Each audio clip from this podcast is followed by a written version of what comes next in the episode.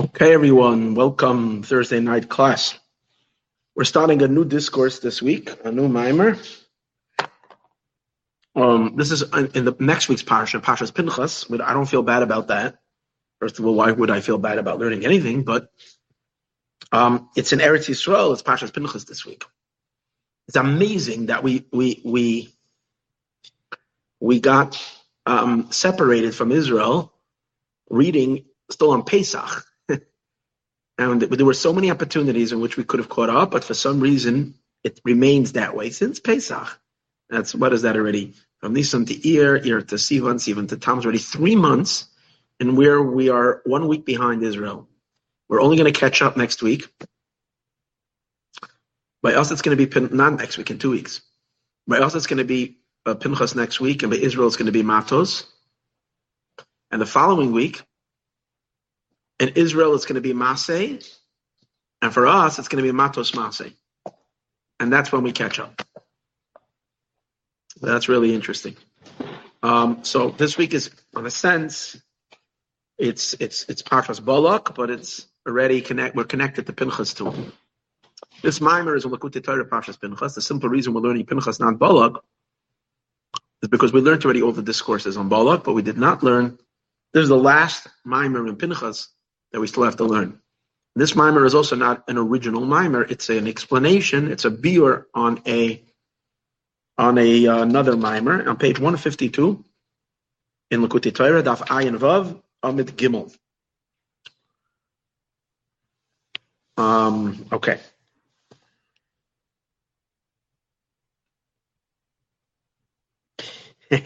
Even President Biden knew that that uh, his speechwriters knew that um, that we're not on the same page like with Israel. Because when he gave his speech, I didn't listen to it, but someone it was written. I saw it, it written up. He he mentioned that Jews are, Jews in America are reading. That's what he said. Jews in America are reading Parshas Balak this week, where it says in Am Lavadat Yishka, the Jewish people, Jewish nation are alone. And I think he was trying to say that as long as you know the the U.S. is is around, Israel will never be alone. But uh, notwithstanding Biden saying we're not alone, we are still alone, but alone on the on the high level, not on the not not on not not uh, left out. But in any case, I just it was just very interesting that whoever wrote his speech was, thank God, nuanced to realize that in Israel and the parsha is not the same all over. In any case, we're going to learn now the mimer for Parshas uh, Pinchas. Now, this is a really fundamental discourse. The mimer itself we learned a couple of years ago. It's the first mimer in Pinchas. This is the second, this is the biur on it, which basically is the, generally, as we explained many times, a biur is always the Kabbalistic uh, inner works of, of the, of what's the background or the back end information that that um, is behind behind uh, behind the discourse.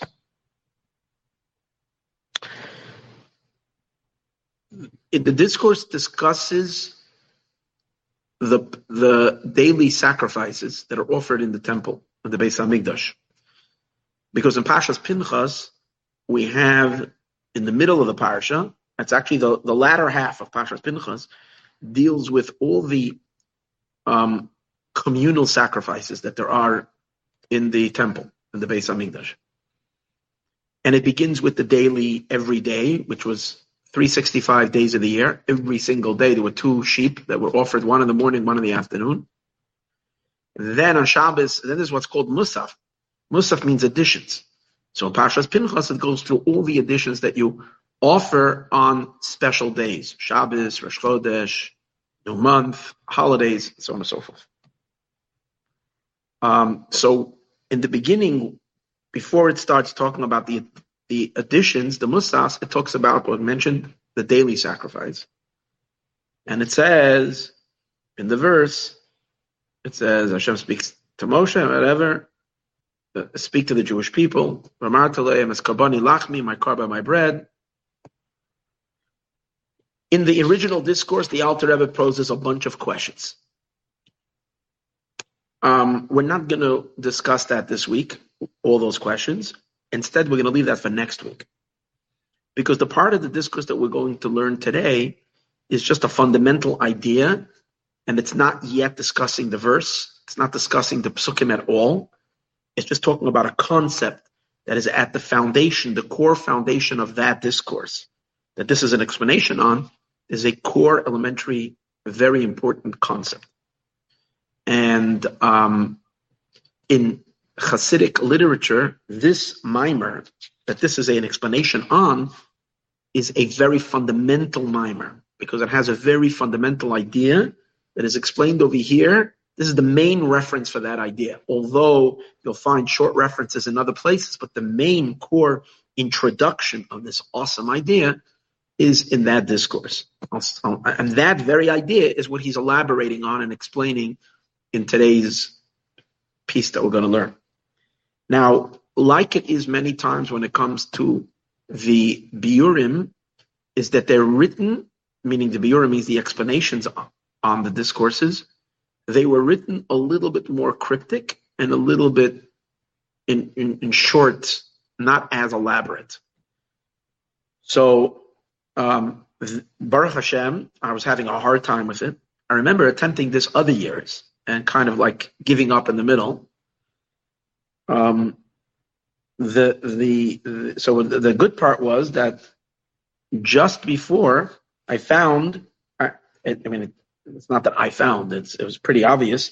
In the back of this holy book, Likutei Torah, there is a very, very good glossary or whatever they call it, the notes. And over there, they tell you where else this discourse is, other versions, and so on and so forth. But this mimer is also in the Siddur, because we say this passage about, about the daily sacrifices, we say it every morning in our morning prayers in the part called Karbonis.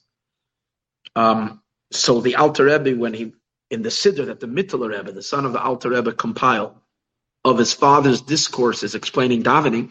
If you remember, a few months ago we learned a discourse about Mizmor Toda, all about the Karban Toda and all that. Uh, that's from the same book, the Siddur. So over there, there's the same mimer. Over there, both the mimer and the explanation of the mimer are both to be found in the Siddur. But being that over there, it's the Mittler Rebbe's notes that he took. Uh, in the in the Likutei Torah, it's some other writer, not necessarily maybe the Balter Rebbe's brother, the Maharil, or someone else, obviously a great person, maybe Reb Pinchas or Pinchas Reizes, or various others uh, writers, uh, recorders who record.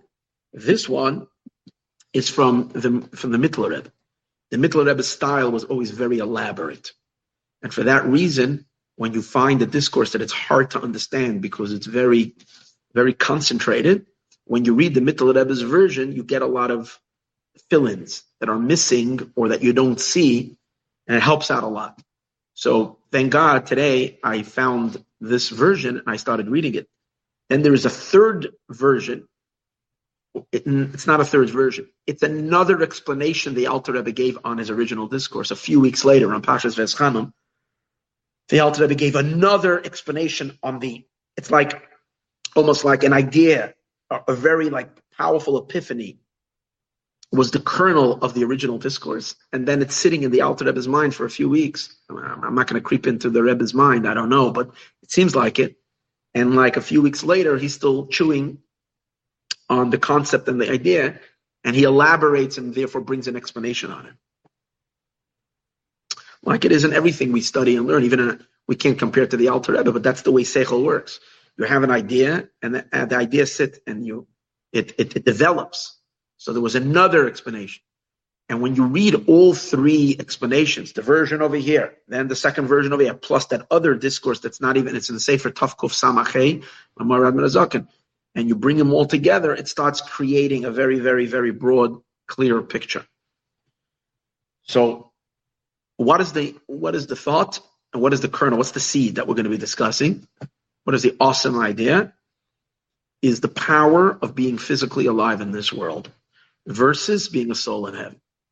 We know that exhilarating, the experiences in heaven are so incredibly exhilarating and pleasurable and fulfilling, and life is so elevated and so pure and so good and so rich and so satisfactory. Down here, life is full of trials and tribulations and difficulties. And we know, however, that in the world to come, when I say world to come, I'm not talking about after Mashiach. When I say world to come, I mean world to come for a soul when it leaves the body. Gan Eden, paradise as you would call it, or the Garden of Eden, the spiritual Garden of Eden, where souls go after they depart from this world. Um, although it is a world of such enlightenment and um, enrichment, but you can't produce anything there. You can only reap the benefits of what you produce down here. It's a world of enjoyment, but you only can pull from your account whatever was you put away for retirement. That's it. You're living off retirement. You're not producing anything. You're just drawing.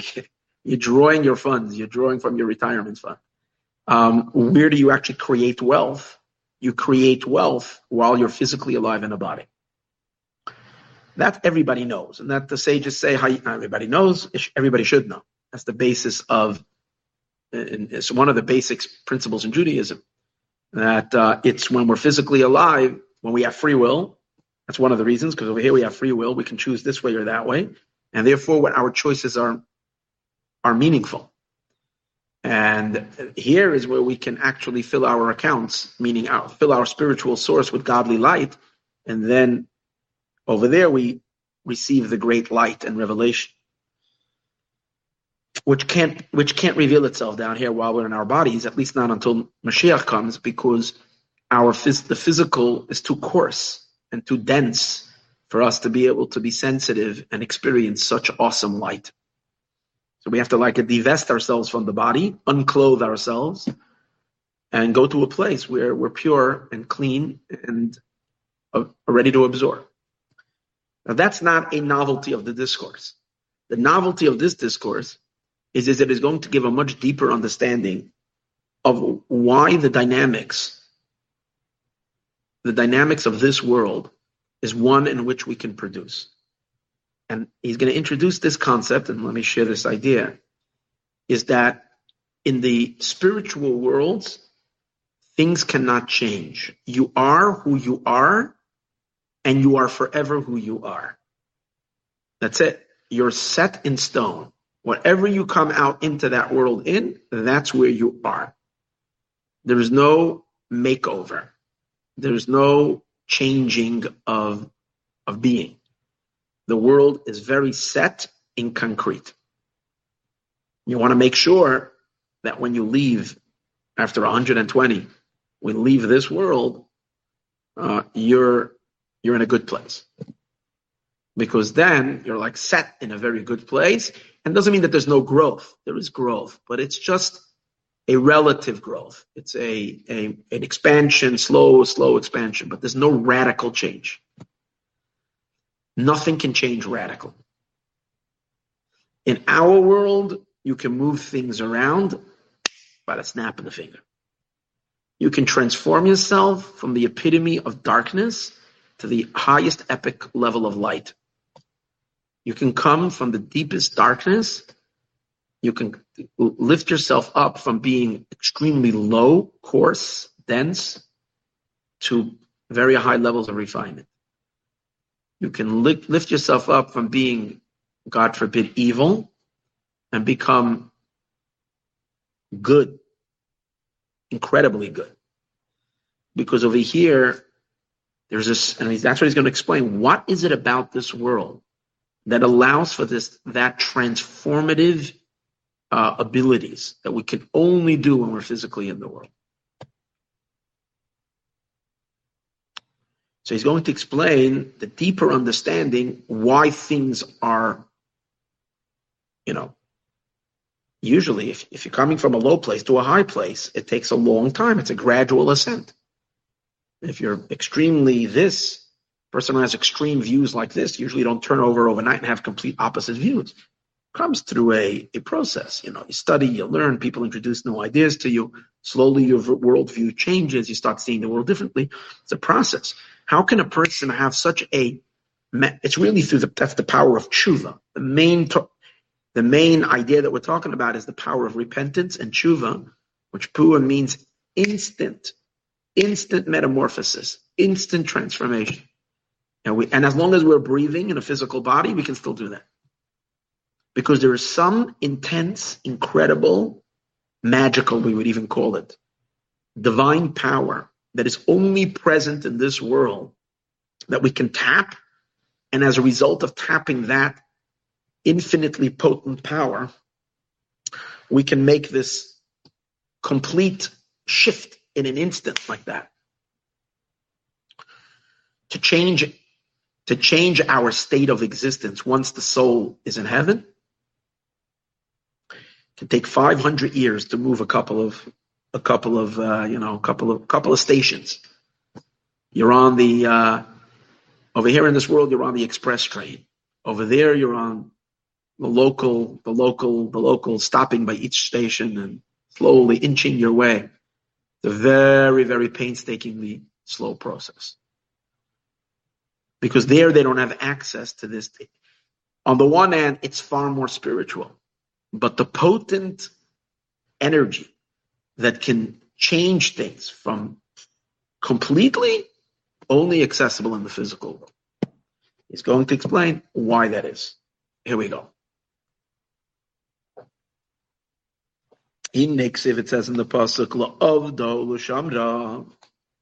So what I'm going to maybe do, let's see how let's see how comfortable I am with the discourse itself, or how or how quickly I'm going to flip over to learn in the siddur we're going to maybe go from here to there because I feel like I'm, I wasn't planning to learn such a big piece today, and maybe we're going to learn and then add in some read the longer version because over there it, will there's so much more explanation. I don't know if I'm ready because I only read this quickly one once.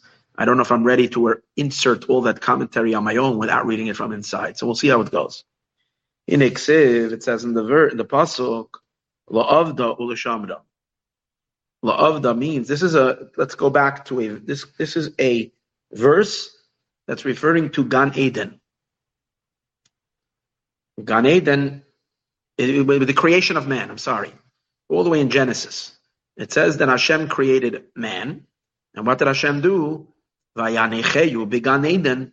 Hashem put um, Adam and Eve, and he put them into. Or first he put Adam and then later uh, Eve was actually created in Gan Eden. But Adam Arishon was first. Vayenecheyu began Eden. Hashem put him into Gan Eden. La'avda u'lashamra. To work the garden and to guard the garden. So on the simple level, it means that he made him the gardener. You know, the caretaker of the garden.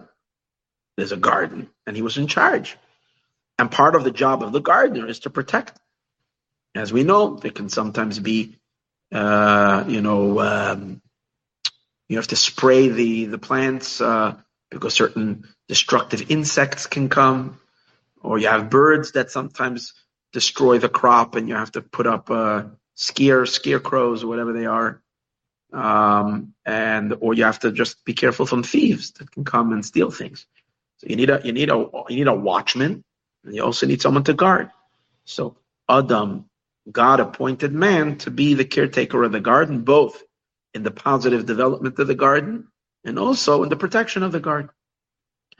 Now, that's as long as we were talking about a physical garden. Once there's no more physical garden, meaning we don't have access to the whatever that Garden of Eden was when Hashem put Adam in, because man was banished from there. Our only access, accessibility to the Garden of Eden comes when the soul goes out of the body and the soul goes up into the spiritual world, and over there it accesses the garden. So, what kind of protection and and and uh, and uh, and guarding that we have to do to that garden? So, what we're going, what he, the Alter Rebbe explains is actually just like a garden, a physical garden. If you leave it, if you neglect it, it will maybe produce, but it won't it will be you can see you can see it's everything is everything is uh, looks neglected. It's just full of weeds and full of you know you might see a couple of wildflowers grow around over here and there and some some um, leftover things that were growing will still grow. But everybody knows that a garden that's carefully tended to is way, way, way, way, way far more beautiful and and uh, productive, if you can say, and produces all the flowers or fruits or or vegetables on a far more uh, uh, advanced way than without that. So the same is also when it comes to the spiritual Garden of Eden. Um, the Garden of Eden in heaven, in the spiritual world, needs a caretaker. And who's the caretaker? Man is still the caretaker. It's just that man, what and where, and where do you take care of it? Not the soul in heaven. The soul in heaven enjoys the garden. He's not the planter. He's not the gardener. He's the visitor who comes into the garden. You know, you go visit uh, the Huntington Garden. So you know, you have the people that walk around and and and with the with the with the broom, not the broom, with the sweeping thing. If there's a little, if someone dropped something and they, you know, they put it in. People that do janitorial work and people, the gardeners that come in there and work and do all that. Then there's the visitors who come to visit and just to stroll and enjoy, see the fountains, see all the beautiful the art that's there and that's in the places, and then to walk and scroll and see, uh, stroll around and enjoy the, the various different amazing uh, places of the garden. So when we come onto that world, we're already the visitors in the garden. But the caretakers is when we're physically alive. Because when we're physically alive, we watch the Garden of Eden through our deeds down here, and we also make that garden grow. We work the garden. We bring forth its fruits. So how does that work? What that means is that the person himself creates the Garden of Eden. What does that mean? That the person is the one, the physical human being is the one that draws gili alakus, that draws godly revelation from the infinite one, blessed is he. Leo is Ganed, for it to be Ganed. You see, the main power of the garden is the of the Garden of Eden is the power that makes everything grow. Now, just like in in in, in a regular garden, there is the power that God put into the earth. And, and the gardener knows how to how to draw that potential that's in the earth and to actualize it by doing certain things with the earth. It's an art, by knowing how things work, you're able to, and then planting things correctly and watering things the right way and knowing which soil for what and how to take care of various different plants and things like that. That's all bringing forth the potential that's in the earth. The earth, that, that power of vegetation that's in the earth is what making everything grow together with the sunlight and the rainwater and, and the, and, and the watering of it all together. But you need a caretaker that brings it out. So the same is also in the spiritual garden of Eden. The power that that produces all the all the delights that are there is the the infinite one. It's God's it's God's infinite energy. But that infinite energy is way beyond the garden. To actualize, to to to to uh, to uh, to bring it from potential to actualization, to tap that abstract energy and, and draw it down into the garden. Because here's the thing. We all know that the power of vegetation that's in the earth is there in the earth and it's everywhere. And that power can produce bananas, it can produce um, peppers, it can produce watermelon, it can produce uh, peanuts and almonds and and and and, and, and jalapenos and, and avocados and and and and, uh, and melons and uh, everything, uh, or corn and and uh, potatoes and uh, all the ve- vegetable and flowers and, and everything. It, but and it, that power is there. It's about harnessing it and bringing it out. So the same is also the infinite light, the infinite power of God. It's all there. Question is about harnessing it and bringing it into a state where it can produce something definitive. Because you can't enjoy something unless it's revealing itself in something particular. And that's the fruits of the Garden of Eden. It's an experience of something godly coming to you in a form of, of a, a, a, a, a an experienceable energy. as opposed to the abstractness of the infinite that no one can enjoy. So we're talking about spiritual delights. We're not talking about physical veggies and fruits that they're eating over there, cherries and tomatoes and plums and peaches.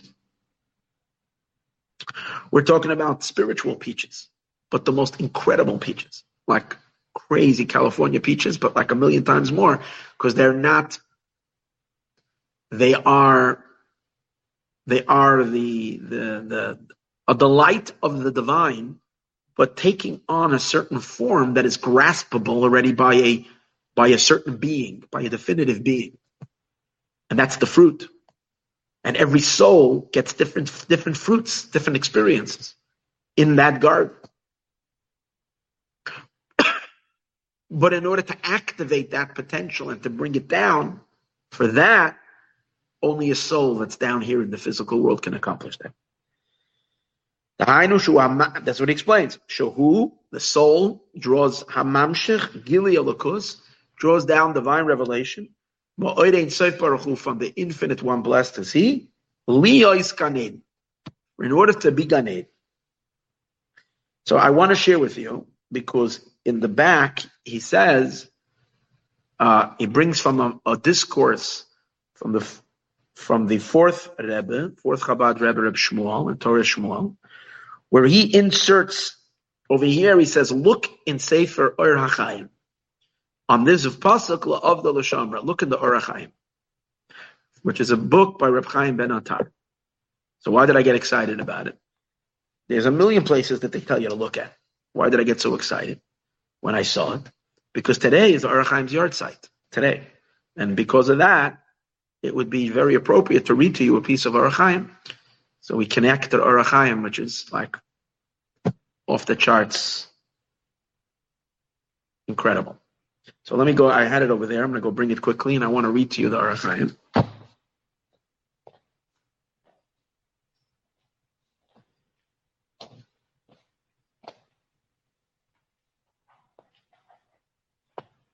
It's a really, really beautiful piece. Oh, here it says, Vayikach Hashem Elokim in Genesis uh, 2, 15. Bereshis Beis, Perik Beis, Pasuk Tezvav. Vayich Hashem Elokim, Es Adam, Shem took man, when he placed him in Gan Eden, in Gan Eden, La'avda, to serve, to, to work the garden, L'sham, and to guard it.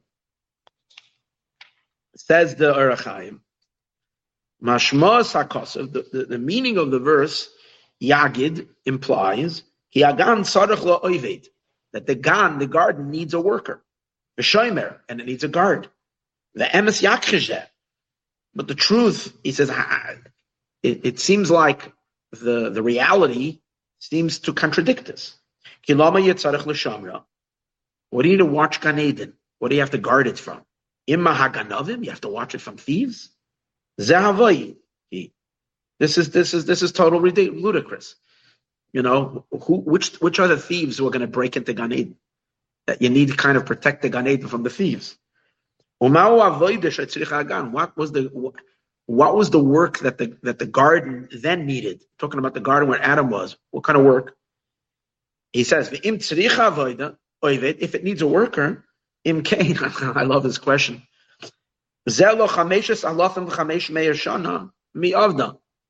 After Adam was fired, he was fired from his job. God kicked him out. So doesn't say anywhere that he replaced it because no other humans that were let in there. So if it, if the Gan needs needs a gardener, who's been gardening that garden for the last five and a half thousand years? Doesn't seem like there was anybody that was given that job that Adam that, that, Adam had and he doesn't have anymore. However, you have to know. Everything that's here is only a comparison to the spiritual dynamics. And therefore, just like in our regular reality that we know, earth needs, you, you need to work it. And you need to plant. And then you need rain. In order to that it produces um, um, food. And also, gam shmira medvarim shemasidin. You also have to protect it from things that might destroy the plants. v'amarim and, and, and can hurt, let's say, meach, to the vegetation. Gan Eden, the same is also about Gan Eden. Asher hi hayoim admas hanafasha is levad. Today's days, Gan Eden is the land of souls exclusively. There's no physical bodies that are hanging out in that in Gan Eden. It's a place where souls go. Now, it used to be that our bodies were also hanging out in Gan Eden. You see, it's an interesting idea. What he is saying is that Gan Eden is a place. When our bodies were very refined and very, very, very, very uh, sublime and very elegant, our bodies were able to live in that space of Gan Eden.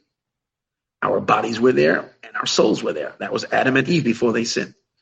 After they sinned, they're literally, that we discussed this many times, their physical bodies coarsened and they became really dense, like our bodies today. The bodies initially were far more refined. And, they, and once the bodies became dense, automatically they were no more in the Garden of Eden. When God, it says when God kicked out Adam, it wasn't that he gave him a pink slip, fired from your job. Consequently, as a result of the sin, his body became coarse. And when you're coarse, you can't tap anymore that dimension. So he was automatically outside of the dimension.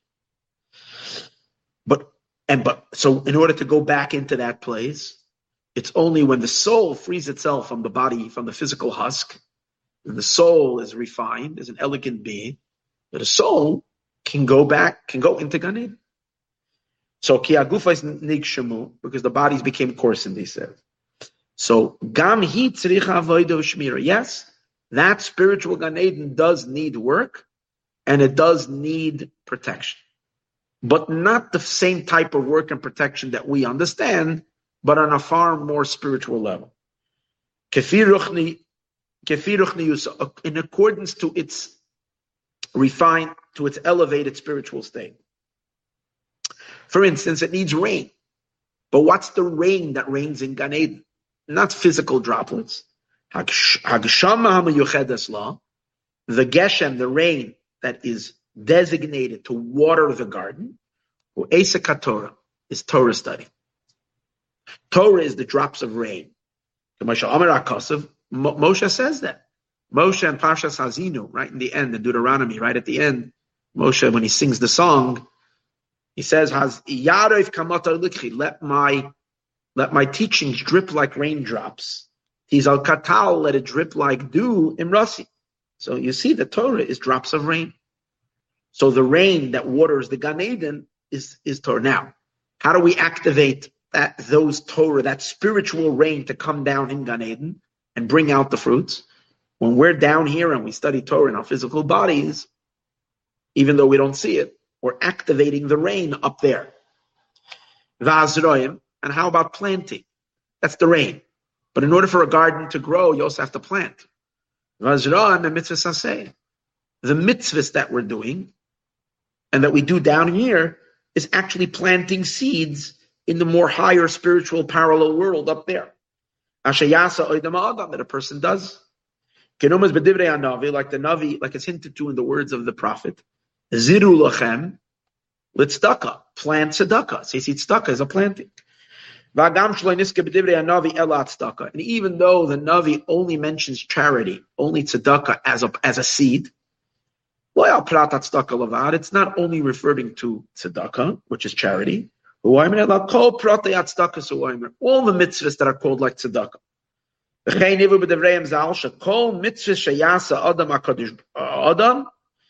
all the commandments he brings that the, the sages say in Medrash and Tehillim, that all mitzvahs that people do, HaKadosh Baruch Hu Zara, God plants that seed. You do a mitzvah, you're creating a seed, God pl- drops that seed into Gan Eden. Va'avoidu is askas gadol. And to work it means, it's a lot of work, because you want to keep on doing mitzvahs and so on and so forth. And the continuous, diligent learning of Torah, learning Torah deeply, estaklos, looking deeply in Torah, it's it's the mitzvahs observance constantly, and that that's watering the garden. And what's the protection? In order to protect it, that its its fruits and its uh, vegeta- uh, uh, vegetation should not in some way be uh, ruined. But how, how is it protected? It's when we avoid and don't do a sin. That's how we're guarding. Okay, we're we're watching the garden by not allowing hackers to get into ourselves, and that's when the Torah tells us how to avoid sinning. A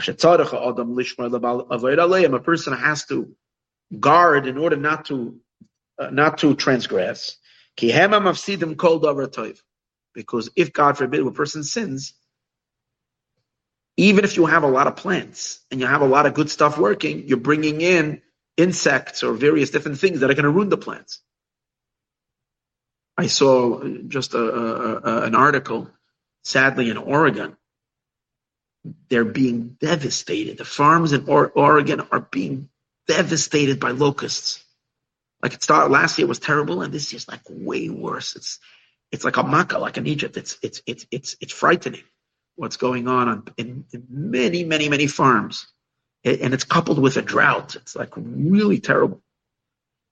Um, so you can see, you can plant, you can do all the work, but if you have, uh, whether it's locusts or you have other kinds of, other kinds sometimes of, uh, of, of, some kind of a bacteria or some kind of another thing, and it eats it all up and destroys it.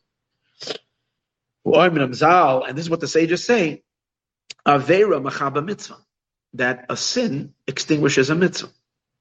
It doesn't mean because you sinned, mitzvahs don't count. What it means is that when you create godliness through the mitzvah, God forbid a sin can come and eat away at it. You, you produced a plant, but that plant could be, you know, by a counter react, it can ruin it. And even though the sages say the Torah, so the sages said that a sin can extinguish a mitzvah, but it can't extinguish Torah. Torah is a, a more powerful light, Torah study, which is unique from all the mitzvahs, and that can't be extinguished by a sin. So he says, it doesn't mean that it won't, a sin will not harm the Torah, the, the holiness of the Torah that the person produced, called ikr at all. It's a frightening thought. That it means that one sin cannot extinguish Torah, but a whole lot of sinning definitely does wreak havoc even on the spiritual lights and the spiritual plants that a person produced through Torah study. And always, the person increases destructive behaviors, it causes destruction in the, in the Torah that they study. The Yidach Neira, and the lamp of Torah will become darkened. Okay. Now, now we can understand what it says. To serve, to work the garden, and to guard it. Because our mitzvahs that we're doing down here is actually increasing the productivity. Like the same idea that we're learning over here, increasing the lights of Gan Eden and our observance of the prohibitive commandments is protecting that garden that it shouldn't be destroyed. It's possible a person does a lot of mitzvahs and they build up enormous amount of productivity there, but when they get there, nothing is left because the locusts came in. And how the locusts get in? These are through the hacks that when we get hacked by all kinds of dark stuff that get into us, and uh, that's, that's spiritual germs. That's no good spiritual bacteria that can eat up the good stuff. So now, now he's going to say what's the difference between Adam in, in, in the Garden of Eden and today. In those days, when God planted Adam in Gan Eden,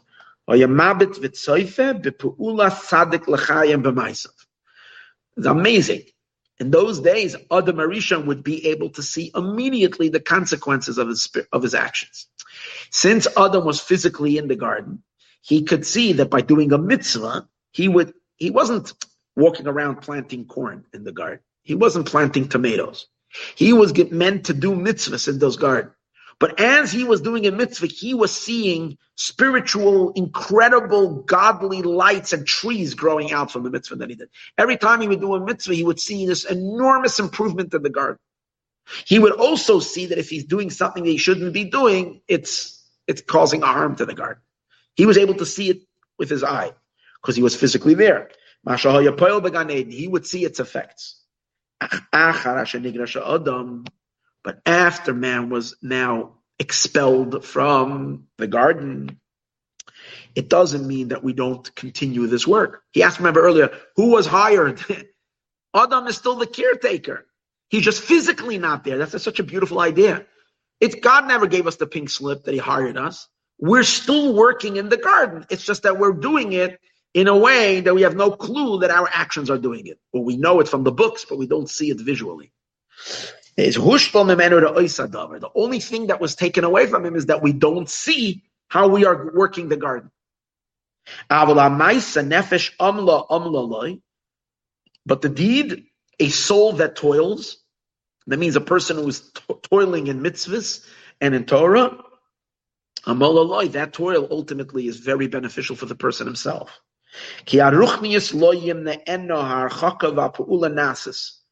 Because on the spiritual world, even if you are long distance, even if you're far away, but your actions are still affecting in the spiritual realms, even though we're physically in a distant place.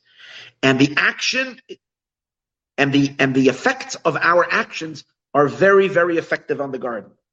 Ashli Amachaka, fortunate are those who waited out. The Yagia Ba'olam Lechol Mepri Darko Shumazan Veganeden. And fortunate are those who in this world can already taste those fruits in Gan Eden. I guess what he means is there are people who refine themselves so much that they're able to actually already benefit from their from the from the Gan Eden experience while they're alive because they're spiritually sensitive to be able to experience the lights of the Torah and mitzvahs that they brought into the world. After the Or HaChaim already gave this whole incredible pirush that la'avda l'shamra means through positive mitzvahs and prohibitive mitzvahs, which he seems to come up with on his own. And that's how we're, he says, after all of that, I found that the sages said it already. Because the sages say, la'avda, to work the garden through the positive commandments, and to guard the garden through the prohibitive commandments. So this was an original thought of his own. But after he said it, he says, Vishuv chazal. Afterwards, what? Now? Because this teaching, where is it from? It's in Tikkun Zohar. So maybe the Or had not yet come across this passage in the Zohar when the time he initially originated this thought. And then he actually found it in the Zohar. To work the garden through the positive commandments, and to guard it, that's the prohibitive commandments. And their intention is similar to what we said. So we already connected to the holy Or HaChaim HaKadosh for today, which is really special. Now we continue. Now, based on what we just explained, now what does it mean to produce the Garden of Eden?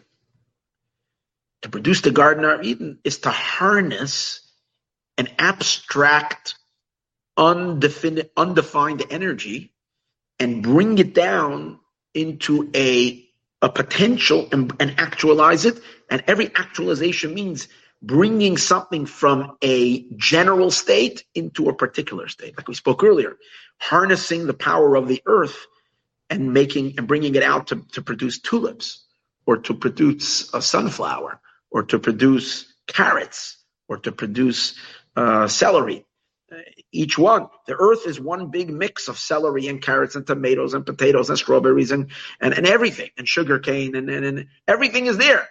Meaning nothing is there. It's just a, it's that nothingness that has everything. But as long as it's not, you can stick your head and lick the sand from today till tomorrow. Imagine that. You know the earth has got all the tastes. It's everything. So, you know, keep on nibbling on the earth, you know, you know, by eating earth, maybe you'll get some macadamia nuts, maybe you'll get some cherries, maybe get some blueberries, you get some raspberries, get some plums, some peaches. It doesn't work that way because the earth is still, it's still undefined. It has to come out into something particular. So the same is also, let's take that idea and understand that that's what it means to produce the spiritual Eden. Hashem, God is Ein Sof. He's undefined. So to try to like taste him, lick the infinite, you're not going to taste anything. to, to, to, to, to get a, an experience of the divine, God has to reveal himself to you in a particular way in which he makes himself graspable and knowable. And that knowledge is the fruit. That's the taste. That's an awesome, exhilarating experience to the soul when it experiences the divine. That's what we activate in the mitzvahs. Through our mitzvahs down here, what we're doing, we're causing that, that p- potential nothingness to express itself into something into the variations, into the gazillion infinite types of variations that he reveals himself in the Gan Eden, in the Garden of Eden. However, he's going to say that process involves an enormous experience of contraction. Because for the infinite to specify itself into a detailed particular is a is a a quantum leap. It's a complete. And in order for that to happen, there has to be an enormous, an enormous uh, restraint, an enormous contraction. The infinite has to hold back the infinite and just express one facet of its infinite potential. What will that lead us to? an amazing teaching, an amazing idea. And that is that the underlying power, that is the underlying um, platform for the entire spiritual cosmos, the spiritual world with all the delights. You know, the Gan Eden is not a little place. It's an endless, it's an endless garden and with with with with with with with, with, with levels and levels and higher gardens and higher and go, goes on and on and on literally without an end as spectacular as our physical universe is that the scientists are mind blown by it this is like incomparably more spectacular and beyond anything that we can ever even begin to imagine we can't even imagine it in our physical minds yet the underlying power behind it all, you would think is the power of God's kindness. Because it's his kindness that is shared. No. It's actually God's enormous ability to contract, which is the power of God's restraining power, Gavura. Because in order to be able to take from this infinite ocean a tiny droplet, you need to separate the droplet from the ocean. And that takes an enormous contraction. Based on that, he's going to say the entire olam haba, which means that entire spiritual exhilarating experience, its underlying power is the power of gavura, not chesed, the power of contraction. And astounding to us, totally opposite of what we would think. Where is God's chesed flowing? Where's God's kindness expressed? That's the physical material world. The physical world, our material world, which we think is such a harsh world, where there's so harshness and such so much judgment and so much difficulties and hardships. And therefore we would think that this world is the world of Gevura, of God's, you know, disciplining power. And the, the future world, which is full of pleasure and delight, that's God's kindness. He's going to now introduce the total opposite idea. Our world is the world of boundless kindness. Here's where God flows unfiltered. The, the world to come, that's based on incredible scrutiny. It's because its very initial energy is an energy of restraint and always considering the restraint. What's the point of that constraint? We're soon going to see. It's always to measure the revelation in accordance to the vessel, to the container. Because the world of Gan Eden is a world of revelation. And to reveal something to somebody, the person has to be ready. If, you, if they're not ready to it, then you're not revealing anything. You're just overwhelming them.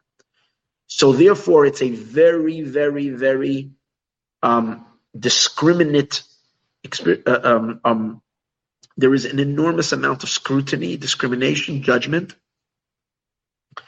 Every single tiny um, level is has to be approved because there has to be a a matching up of the energy to the recipient. So it's very, very strict. And because of its strictness, you can't move things around. Everything is very rigid and everything is very set in its place. You know, to be able to move from here to there, you have to submit a million forms and get a thousand approvals until you can get something through because everything is very, very set. Yes, once you're in a good place, it's it's it's a very, very, very enjoyable, endlessly enjoyable experience. But each thing is very, very organized. It's a world that is enormously organized because it's a world dominated by the by God's discipline, disciplining power. Versus the our world which is a world of pain and, and, and hardship and difficulties that we all have, and, and the lack of godly revelation and experiences. Precisely over here is, is where the, the kindness of God flows, as he's going to prove. That will soon explain where do you see what's the kindness that's happening down here. But it's like such an opposite type of an understanding of the two worlds. So let's see. The sages say to us, Nivra Olam the world to come, this concept that the world to come, its very basis, its entire the the underlying um, um, force is the power of contraction, constriction, and judgment and discipline. Is hinted to what the sages say that the entire world to come was created through which letter? God creates it and sustains it through the letter Yud. What's the yud? A yud is the smallest letter of the alphabet. A yud is just a tiny point. And what does it represent? Enormous contraction. God contracts his infinite energy to a tiny little point, but that itself is what's required for any kind of revelation. Because without concentrating a tiny droplet, then nothing can be revealed. The whole experience, it, our world is a world where we're swimming in the most in our world we're accessing in the physical world we're accessing levels of the divine that we couldn't access in a billion years in heaven. It's just that we are we have no clue that we're accessing. We have no clue that we are touching infinite lights. We have zero awareness of the fact you know that when we're lighting Shabbos candles we're touching we're literally drawing down on God's pure, infinite light that if we would see it would burn down, it would literally electrocute the cosmos. Yeah, we can go like Shabbos Kodesh, you know, and light the candles and go and sit down with a, with a, with a nice newspaper and read the news. What's next? but that's so cool about this world. You can be touching Shabbos, you know, the lights of, and, and, and nothing because it's not revealed. Because we're living in a world of density with things are not real. We can be wrapping tefillin. What does tefillin mean? What does tefillin mean? In the tefillin is God's brains. That's what it is. And when you're putting tefillin on your head, you're literally putting your brain and touching it to God's brain. You're literally you're you're you're you're putting brain to brain. You're now downloading God's brain into your brain. Now, if you're having God's brain on your head, what should that do to you? We should be sick, literally, for a few months after we touch tefillin because we should still be shivering and shaking. How is it possible for us to wear tefillin and just put it on, take it off, and whatever? It's because we're clueless. And the idea is because over here, nothing is being revealed. It's there, but it's not being revealed. The world of Gan Eden is a world of revelation. There's no such a thing as touching something that is not being revealed. It ha- it's a world where every place you're in, you're becoming totally one with what you're experiencing. Ooh, to be one with the divine you got to be a real, you got to be a vessel for it. You can only take what you are ready for. And that's why the enormous, enormous scrutiny and an enormous, enormous demand that you be ready for it, or else you can't have because of its revelation. And that's why it must start with a tiny little yud. Because anything but one little breakaway of a yud from God would be too overwhelming for finite beings. We don't care how, how great these beings are.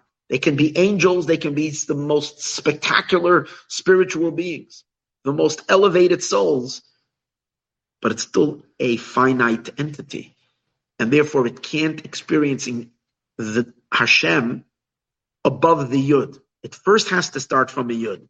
That one little Yud, that little point, is then, it first concentrates into a point, like a seed, and from that divine seed comes all the revelation to all the souls and all the angels and all the worlds. It's all from that breakaways or or little tiny point. That's what he explains. You know, with the letter Yud, the world to come was created. Piddish, what does it mean? The Yud. What is the Yud? Tzimtzum ma'ara. It's a tzimtzum, a contraction. Nakuda katana shebe Sof baruch hu. a tiny little speck of the Ein Sof. She'ein loy soif ve'ein loy. Because the infinite one has no end. And he has no, no uh, borders, the tachlis. And leis machshava tvisa beklal, no thought can ever grasp him. The ef shali yashum l'seichel nivra.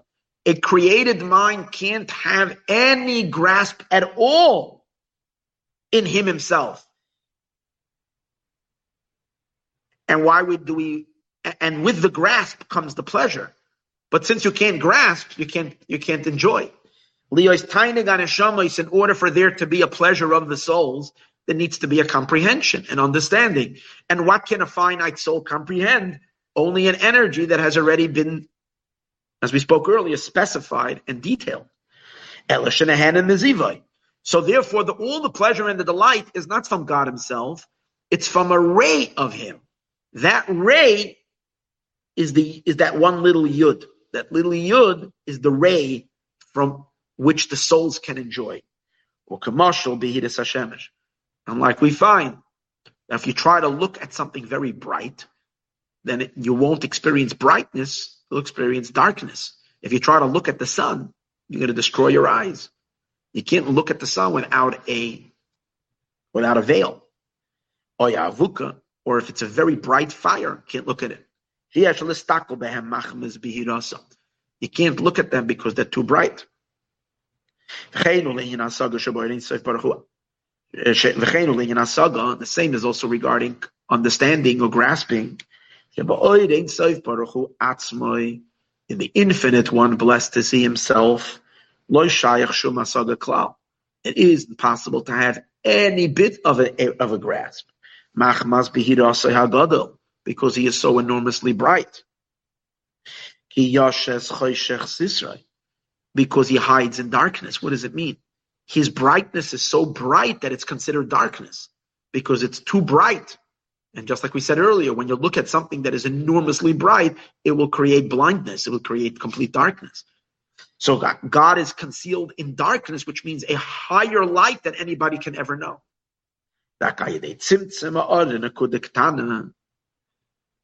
Only through a tiny little speck where Hashem dilutes, so to speak, and, and diminishes, diminishes, diminishes, till you get down to one tiny little, little, little ray, which is hinted to in that little yud. From there, there can be all the revelation and all the experiences of, of all of all of all the spiritual pleasures that exist. Look what it's discussed in the Maimer and Shir Hashirim. But that's the world to come, not our world, not down here. The relationship down here is actually over here, God's unfiltered energy flows. It's just that we have no clue that we're walking around with unfiltered light. The ray is only up there. Shahu Gileasaga, that's the Olam Abadaika, that's the future world. There is a revelation of what, what, what's the experience of the world to come. It's where all beings have a experience of the divine through understanding, but to who? L'seichel nivra, to a mind, to a created mind.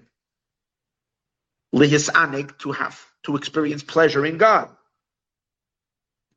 And that requires, as we said before, a enormous, enormous watering down of it. And for that reason, he says, this becomes the, the general attitude of everything that is in the is in that entire zone of the spiritual world. What's the attitude? It's all conducted based on a very, very, very um, a very, very um, high expectations. Very everything has to be earned. Everything has to be you have to be ready for it. Everything has to pass a a uh, major test. If if if if you can be allowed into the next chamber, into the next world, are you ready for it? That's the idea of nida amidas adin akasha. It and it's therefore it's harsh judgment, very strict. Now, and that applies all on the highest realms, all the way down to the lowest realms of the spiritual. And that's why when a soul comes to heaven and they have a lot of dirt, God forbid, or a little dirt, or whatever it is, they have some major gook and muck attached to the soul as a result of undesirable things that the person engaged in in this world, which God said don't do, non kosher stuff non-kosher stuff is cancerous to the soul. Literally, it's, it's, it creates very, very deep, very dark stuff become etched in the soul. The more a person engages in, in unhealthy behavior, spiritually unhealthy behaviors, it, it, it, it creates a lot of, a lot of negativity in the soul.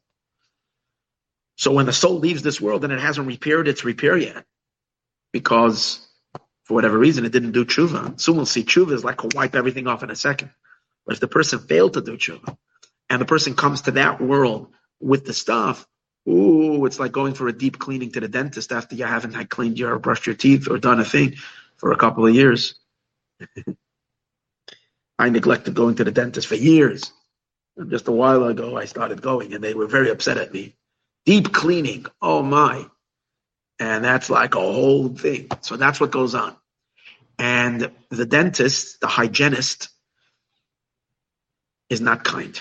Let's, let's just say. They're very, very thorough, and they don't care if you're screaming. They need to get the job done. They get the job done. That's the point. Because they know, see, it's also kindness. As the Mittler Rebbe explained, it's an incredible kindness that they're doing. They need to clean, they need to clean, because yeah, you have to be clean. And the soul wants to be able to go into, start its journey into the spiritual worlds of pleasure and delight that it experienced the divine. The soul would wants to do that. But if it's filthy, it needs, and therefore we know that the pain and suffering that the souls experience in in heaven is incomparably, incomparably more brutal than the pains and aches and suffering that we have in this world. And it's not felt so much the kindness of it. It's not given in a soft way. It's given like with it's done whatever needs to be done. So the executors over there, the the the the the, the, uh, the, the repairmen, they wear headphones. They listen to music while they do their work. You know, they don't hear anything that's going on. They just gotta get the cleansing going. Sorry for being so dramatic, but that's just what's coming to my head. That's what he's saying. That's it's it's really that way. However, the beautiful thing about this world, it says, is that all suffering we have in this world all times we go through hardships, it's actually done. God is being very delicate with us. Over here, the for two reasons. Number one, even when we're going through rough things, it's being done with the least. I mean, sometimes it's rough, but it's there's a there's a there's a very gentle hand behind it because this world in general is based on kindness, and more than that, a little bit of discomfort in this world goes an enormous a long way of cleansing. It's like a small little brush, a little a little brushing of the teeth over here. Down here takes away way more gook than what what takes years and months or whatever of cleansing up there. And that's why it says that when a person gets anything rough and harsh in this world, if one is wise, has wisdom, we don't throw a temper tantrum. We actually say, Thank you, God. I know that this is good for me. Because it's always worth it to get a little bit down here because a, a one pound of pay, pain in this world is worth a ton. Would have to be exchanged for a ton of of ache and pain in the in the in the in the, in the other side. Like explained in Svarim. Uh, in our world, it says regarding it, that our world is a world that's built on kindness. Which is not the case of the world to come. Over there, things are very, very demanding. Because all the suffering that we have in this world is called Yisurim Shel Ahava. It's called, it's called, the sages use a very interesting term, that the suffering of this world in general is called tough love. They're suffering, but they're suffering that is coming from a very gentle, loving place where God is loving, loving us. The chesed, and it's a kindness. Why? Ki Because suffering and the, the hardships that we have, they all purify. So when we have a frustrating day and someone was a little disrespectful to us, and we might be like, whoa, so angry that someone, you know, told us off a little bit, or we got someone shamed us, or that's an emotional pain, or we experienced some some level of abuse and something, or physically we have a headache, or we're not feeling too well, or or we've uh, had some financial loss, or we got a parking ticket, right? the, the the ordinary annoyances a parking ticket or the cops called pulled us over or uh, whatever. And, and, and sadly, even the bigger things. But Hashem should hope that no one should have to go through any hardships.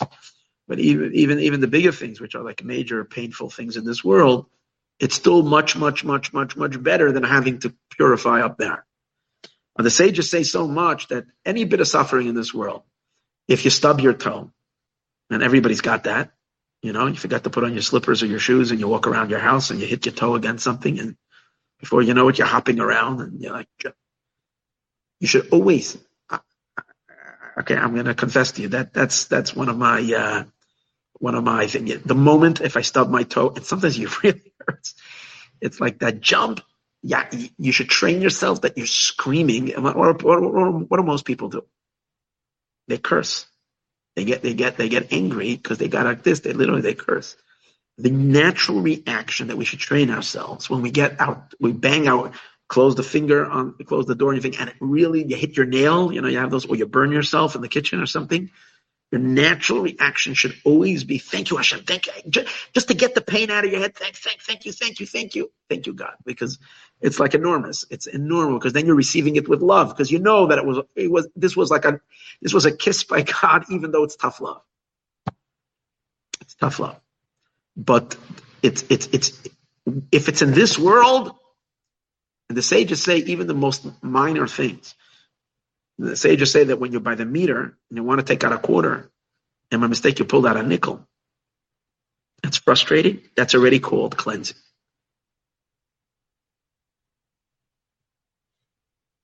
So when you mistake today's days, I'll translate into modern times. I mean, it is modern. Most people, you know, if you're still using coins by a meter, they don't accept any more nickels and dimes because everything is uh, whatever. But but like the, the the situations when you go to pay for something and your credit card was declined, right? And you're in the store and you're like frustrated. That's like that's like a good one. or or another one uh, that you're looking for an email and by mistake you deleted it or something. Like another good one. And these are all little frustrations. Or that you wrote something up and by mistake you deleted it and you can't find it, find it after you worked hard. Right? And these are all frustrations. Every single one of these is an enormous goodness if you say thank you Hashem for it. And, and, because it really is. Because any type of pain brings is a cleansing. The Yasude Olam and the frustrations and hardships that we have in this world, ibud mamin, if it's for example a financial loss, the noikefetz boy or a physical bang, where you banged your toe or something, it can't compare to the suffering of hell, of purgatory. Because the fire in this world is only a sixtieth of the fires of there, which means even the even if you get a real burn and it really hurts, the, the, the fires of purgatory, whatever that means, it's a soul, it's spiritual, it's not physical, but the bottom line is the ache and the pain of it is 60 times as strong. And now 60 times means twice as hot, three times as hot, four times. Each time you're adding 60 times is pretty much, it's a lot. It's a very, very, very painful.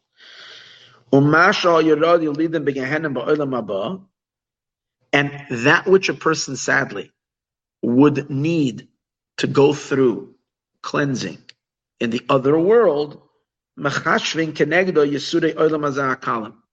enormous amounts of that is deducted when you've had certain pains in this world. So every little, every little, small, little frustrating thing that happened, that happens, which is called frustrations and, and, and in a way, discomforts. I don't want to call some of these minor things, you can't really call it suffering, but, but, but, but they are frustrations and, and, and, and, and, uh, and these little aches and pains that come around in our life all the time. Even a mosquito bite that, that is, you know, is itching and make, driving you crazy. So these little things do what?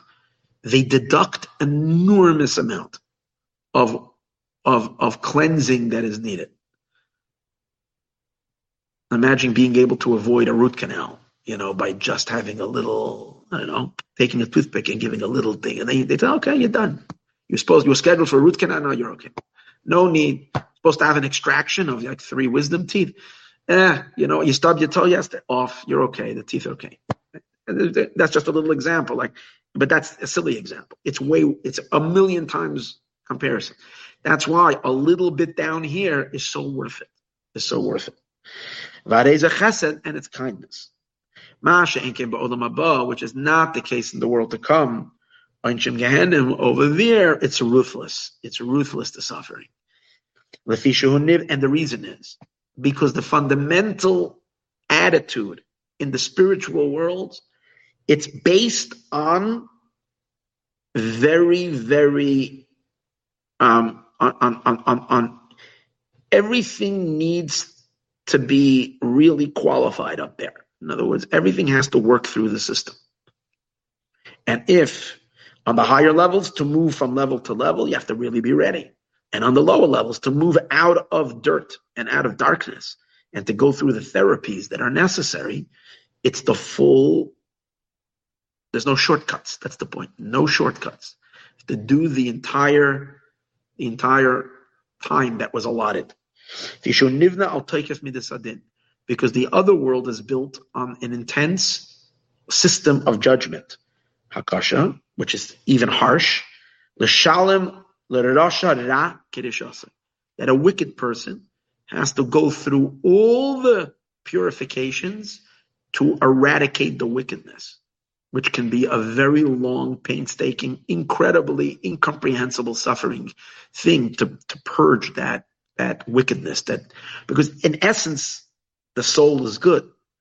But because of the things that, you know, the, if you choose wickedness, then that wickedness and evil seeps into the soul. To extract it is an enormous uh, procedure. The coals and all of this, and that is all because it goes back to what we said at the beginning. Since the whole world to come is a world which is meant where everybody, God is shining to each creature and each being. It's all really, at the very core of it, it's obviously also a kindness because God wants to have a relationship with you. And God wants to share his light and his enormous um, um, pleasure and enjoyment to delight the soul with the ultimate experience of the experience of the divine. But you have to be ready for it.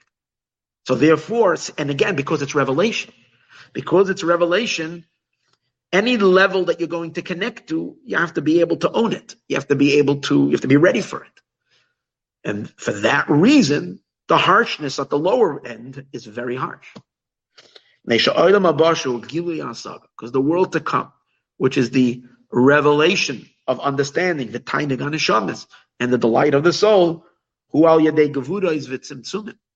It starts with and it's based with a powerful energy of gevura. Gevura meaning discipline, contraction, and tit for tat kind of a relationship. Not, God forbid, as a manner of God says, you did that, I'm getting back at you. No, you did that, you need to clean so that you'll be ready. Okay. Now, I'm going to say that uh, I want to, I told you I'm going to share with you from this book. So that over here, the, in the other version, or the longer version, there's a very interesting um, statement that he makes over there that I that is really really special, and it, it gives us a little bit of an understanding of this. He says that the the the, the punishments that we what we the, the the rough the rough things that we experience in this life the hardships, they come from God's Gevura. But they're Gevura Shebechesed. They're Hashem's Gevura element that it, it's the Gevura that's part of Chesed, part of kindness. In the other world, in Olam Haba, the general dominating factor is God's Gevura. And the punishments that are there So obviously, the the the the the the, general chamber, the entire the what what what what what what sets the tone for the entire realm is Gevura. The, the revelations that are there are obviously Chesed Shebe Gevura. It's the kindness of the Gevura element because it's a kindness that is very very detailed and very measured and commensurate it's commensurate to each um, to each to each level, as we spoke earlier. Now the punishments are also chesed. Let's understand something. The punishments in in the the purification processes that go through and for the souls up there are not God's anger and wrath and and and gevura for the sake of hurting the soul. God forbid. It's also kindness. But again, it's the kindness from a world where the general atmosphere is the is the is the atmosphere of Gevura. And therefore, even its kindness is intense. In our world, the general the general energy is one of enormous kindness. So even when we have a moment when we have a punishment and a hardship, it's Gevura Shebachas. It's the discipline with from within the chesed.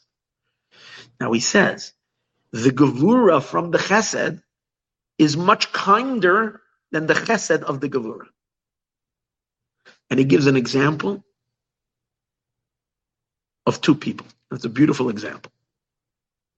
You have people that they're the nicest people in the world. They're kind, they love people, they're just kind. And then there's like the moment they get upset. These very enormously nice people and they have to tell someone off or they have to be harsh. They, and they can't even do it. They have such a heart, they can't do it. And finally, when they do it, they like, they say something and they say it a little harsh, a little bit, a little sharp, but it's so gentle because they're so kind that even when they're being harsh and they're being punished, it's almost like a joke. They're, they're, they, because they're, they, they, they don't know anything else. They can't be, they can't be mean or they can't be harsh. Just incapable. then there are other people that are very disciplining, very judgmental, very harsh people. We all know people like that. Very, very harsh and very. And to them, even when they're being kind, their kindness is far more stinging than the rebuke from the very kind individual. Did you ever see that? I'd rather have a rebuke from, from, from, from, from the kind one than to have a nice chat with this very judgmental person who's going to say something nice, but even that niceness is going to be loaded with criticism all around and it's going to be saying something nice. You realize, yeah, you have that. okay, everybody's got to know their nature. Uh, my uh, my build is very much from the world of kindness. That's just the way my my operation works.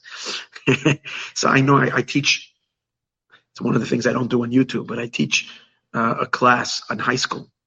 For years, I'm teaching a girls' high school, so the Chabad girls' high school. So that's where I have to grade. So you know, thank God the girls most of the times are really well behaved and they're very interested in the class. Even though high school girls can be pretty, pretty uh, distracted, let's just say, but they're usually very engaged and it's very beautiful. But sometimes, you know, and because I'm a very, very, very light and soft teacher, I don't come in there with looking, you know, disciplining and all. That's not. I, I don't have that. So it it it can leave room sometimes for some girls to take the class very lightly and so on and so forth. So when it comes to grading, you know, there's A, B, C, or and we write it actually it's a Hebrew class, so it's Aleph, Beis, Gimel, whatever. So you know one thing, if you get an Aleph minus by me, another teacher would give a dalet. You know, if I'm giving an A minus, that minus, that minus means you deserve a D, or else you wouldn't get the minus. But that's as far as I go. Maybe B plus. You know, the other teachers, yeah, C, yeah, yeah. that's just their. It's just the the chemistry of people. Are people that are very what you deserve, very strong and very they would go crazy watching me because they couldn't handle such such lightness. That's my my nature. Um, but but the Rebbe is saying that people that are, you know, they're even when they're harsh, or like some parents, they're very very. I mean, it doesn't work well. You know, with kids, you need to sometimes be pretty disciplined. But if you're a very very kind type of a person, the the your, your harshest rebuke of your child is still like very soft and very loving compared to sometimes a very rough parent, even when they're being nice to their child and getting them an ice cream. I don't want to be there. so he says that's the difference between in this world is a world of kindness. Even when we're getting a harsh moment, it's like a very nice person being harsh. It's a little. Uh, sometimes you might ask the question come on. There's so much suffering in this world. There's so much pain, so much hardship. And based on this, you might want to say, oh my, I thought when we get to that world, things are much better. Obviously, it is much better because once the soul moves on into the worlds of of, of pleasure and delight, it's incomparably the experience. But the little bit of cleansing is not is not a good idea. Let's put it this way: it's not a good idea to put things off for them. If you need to, if you need to do some repair, it's very good to do it down here. As the sages say, "Shuv echad Make sure to do tshuva at least one day before you die. That's always a very good advice. And until you get to doing real good tshuva, if you get a little whacked around a little bit, don't throw a tantrum. Accept it and, and, and, and, and again, the reaction should be thank you. Because it really ultimately is good. Now, I'm not telling you my own stuff. I'm telling you what it says in the holy books. This is this is what we know. This is the way it works. Everybody can say your own ideas, but I'm telling you what has been handed down thousands of years inside information of people who really know what's going on. Okay, now, okay. Um, we can say, Gigam Hachokhmoshuphanas Yud. He's explaining this idea that the Yud, which is Chachma, remember we said that the entire Olam Haba experience begins with that little yud, which is a powerful contraction, which is that Indian of Gevura. Now, what is yud? Yud is chachma. Chachma is the first. We learned it many times. Chachma is the first, the first epiphany of energy revealing itself from God. But even though to the cosmos, to the world, chachma is the enormous light. It's the light of lights. It from it comes. It's the fountainhead of life of such enormous goodness and light but to God, from the other side, Chachma is such a tiny little crumb. It comes after an enormous tzimtzum. Because even Chachma Shubchinas Yud, which is the Yud, Shaboy Nivra Olam with, with it the world to come was created, it's coming into being from the Orin, so from the infinite one, who al Yedei Gavuras Vitzimtzumin comes through enormous gavura, enormous constraint, tzimtzumim and contractions.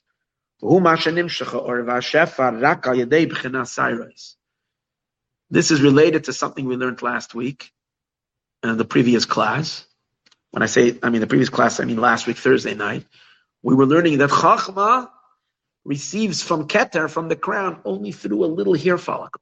Remember that? We're learning Cyrus, the hair that's at tzitzis, learning about those narrow strands of the tzitzis, little tiny, because beyond chachma is considered infinite.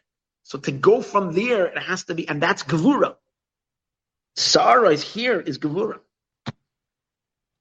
So, and, and since the entire world to come, the entire spiritual Gan Eden is all built from Chachma, Chachma is the seed.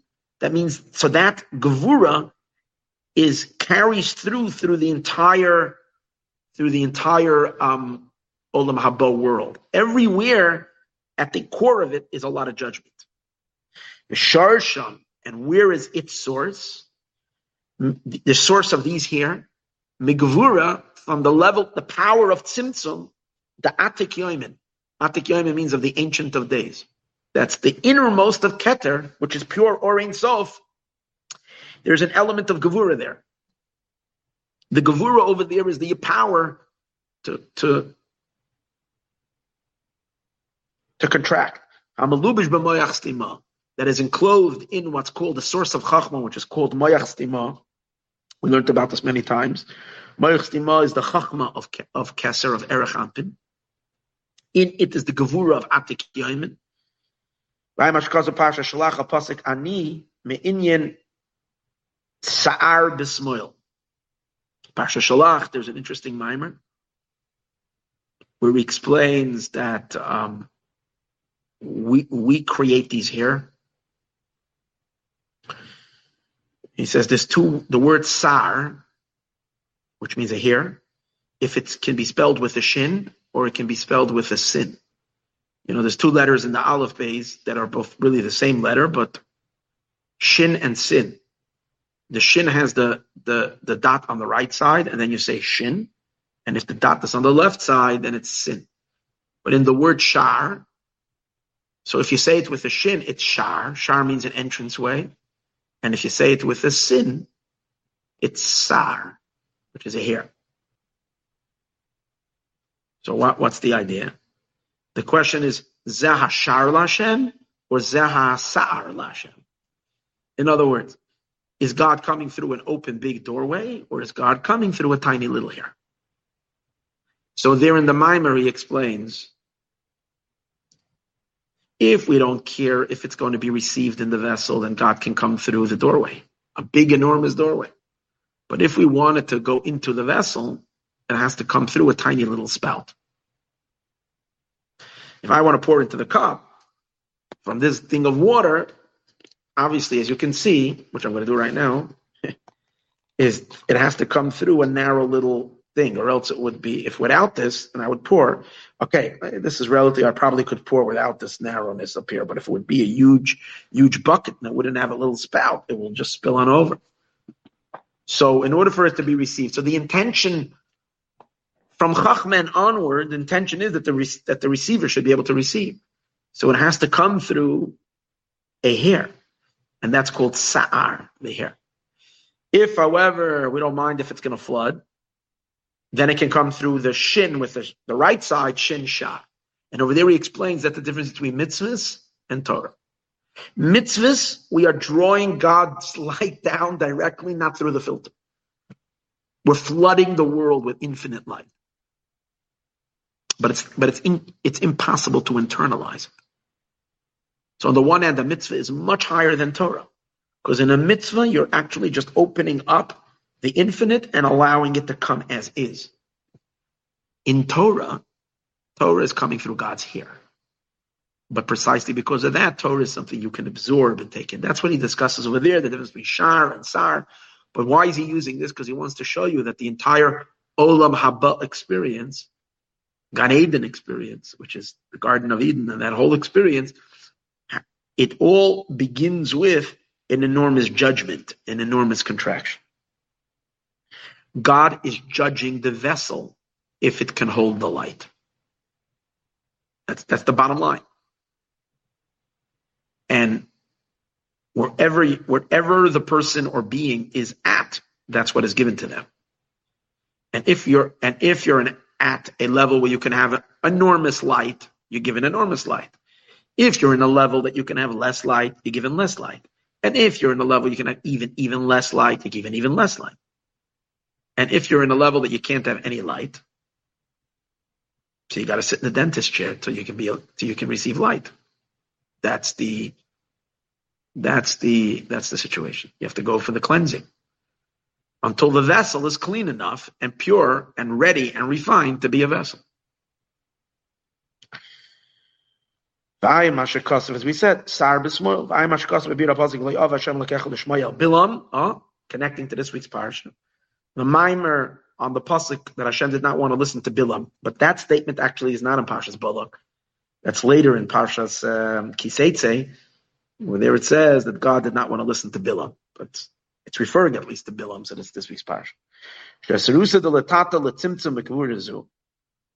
In, in that mimer, he actually explains that we said earlier, we create Gan Eden. So if we create Gan Eden, that means we have to create these hair follicles. Or else, what, did we say? But how do we create Gan Eden? We draw God down from the abstract potential into an actualized particular light. So we have to create that those narrow channels. How do you create those narrow channels when we're alive physically? Every time we contract for God's will, See, God literally mimics us. It's an it's so crazy how we decide everything. Everything we decide. We we control everything. God is with us exactly as we want as we decide him to be. And therefore, when in our life we don't allow our energy to spill over all the time. We don't allow our own expansiveness to always be. But when our when we meet a situation where, where we need to contract, when we need to hold back, when we need to like um, restrain,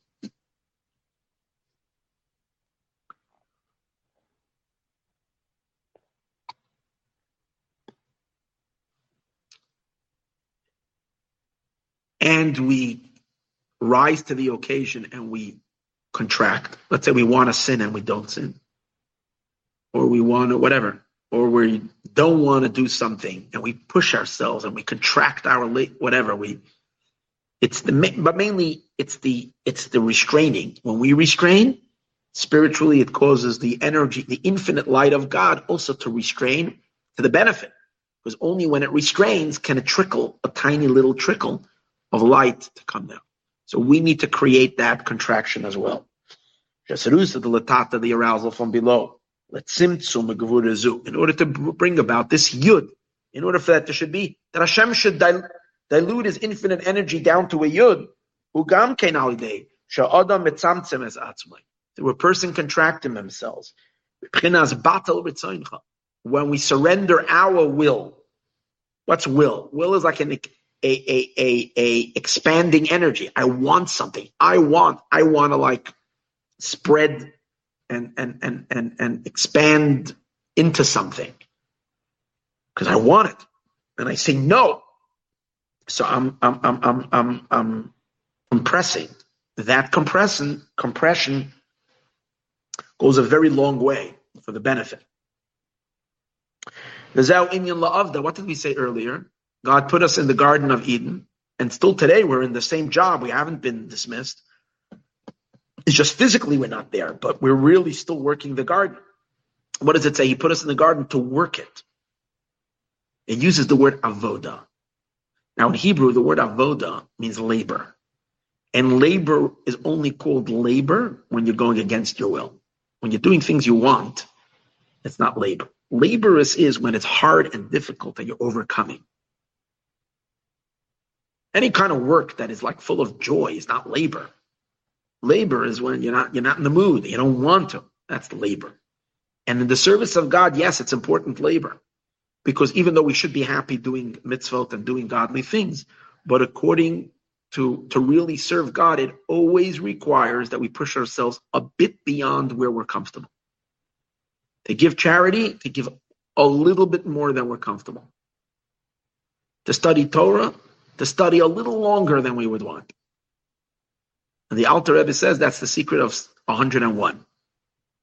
You know, you kind of feel complete when you did 100. You did 100 laps in the pool. Ah. like everybody, you set yourself, uh, yourself, you said, I'm going to do 100 laps, you know, 100 laps. Time you're getting to 95, you're huffing and puffing. Huh? You're almost dead, but you you got the 100, 100th lap, you're like, and you're ready, like, ah, I'm done. And if you can just, you know what? To break that, I'm doing 101. and that 101, that's like more worth than all the hundreds because it was so difficult. Because that's not, it's not, you're already complete with the 100, 101. Well, the Alter Rebbe says, speaks about over there that people used to study their study not a hundred times, they would review a hundred and one time. And then you called your serving.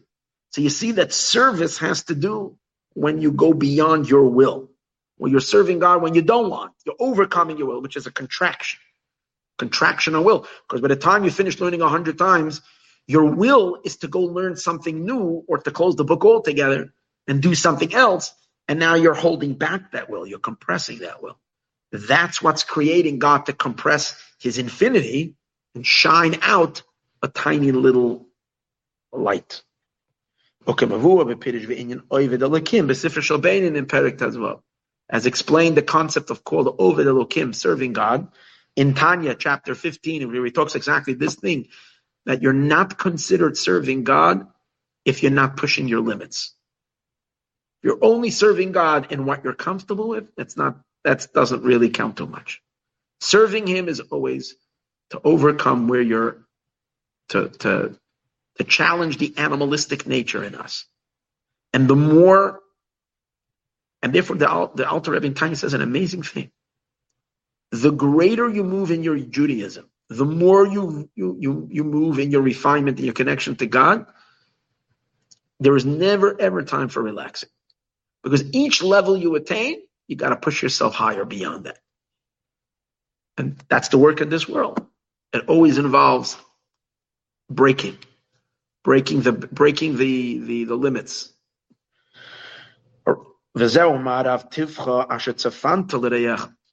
That's why he also says when in the pasuk, when the verse in Tehillim speaks about the enormous goodness that there is in the, in the world to come, the enormous goodness, it says, "Whoa!" King David says, "How awesome is the immense goodness Asher Tzafanta that you have hidden, stashed away, to those who fear you.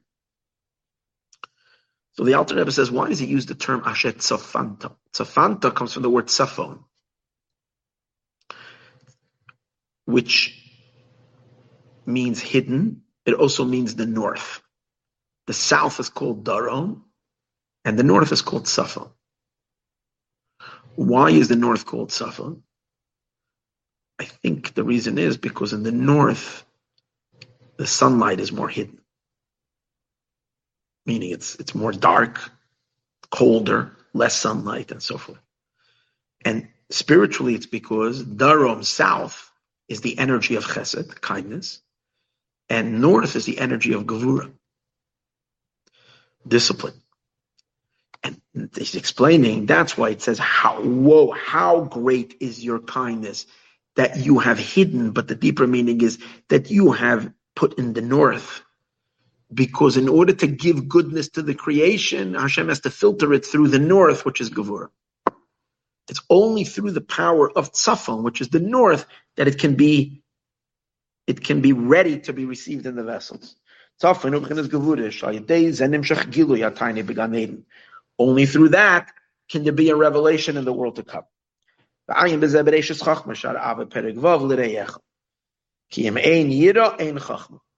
Because without fear, which is the idea of Gevura, without fear, ein chachma, there is no wisdom. Chachma is the light, is the revelation, is the epiphany, but what has to precede it? Contraction, which is the fear. And yira, gematria Gevura. Now he says, yira, which means fear, in Hebrew, is gematria, its numeric value is 216. See, Yud and Resh is 210, Aleph and Hey is 6. Gevura is also 216. So therefore, because we understand, Gevura produces Yira. Yira, fear, and Gevura go together.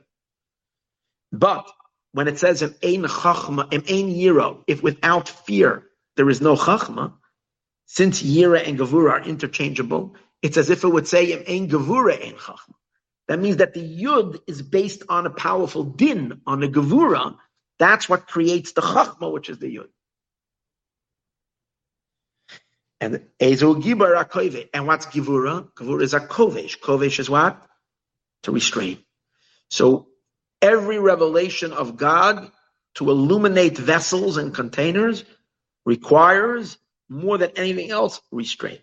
He just added over here, it's our restraint that we do in our life that helps God restrain, or that triggers God to restrain, which ultimately we need, or else we have no revelation from Him.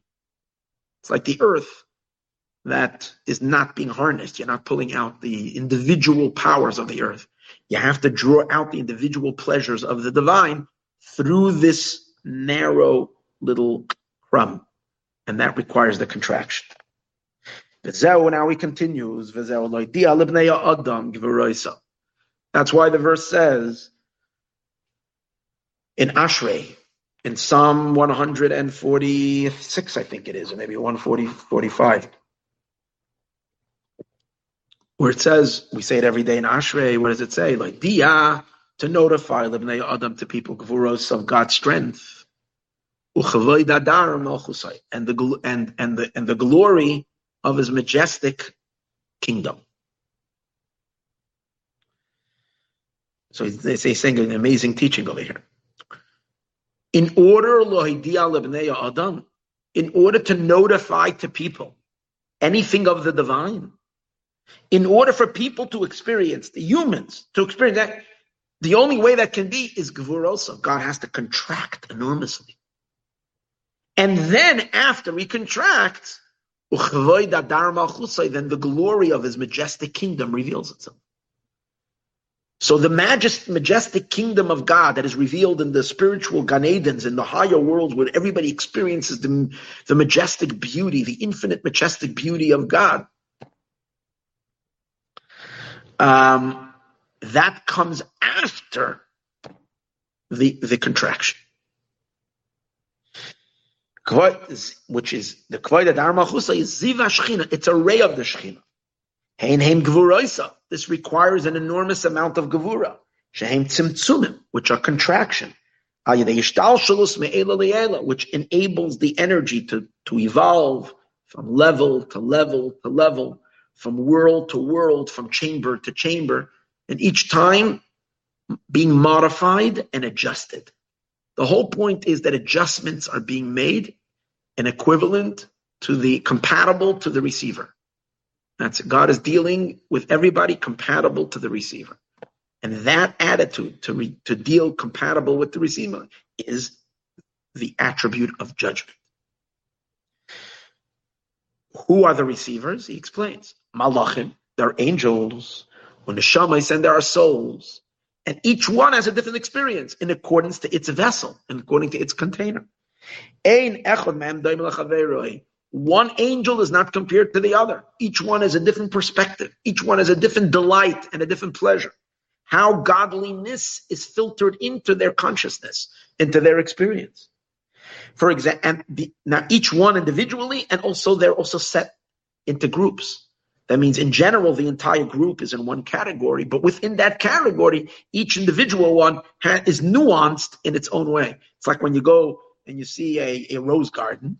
In general, they're all roses, but when you take and look individually, you'll see that each rose has its own beauty and its own its own unique unique element to it.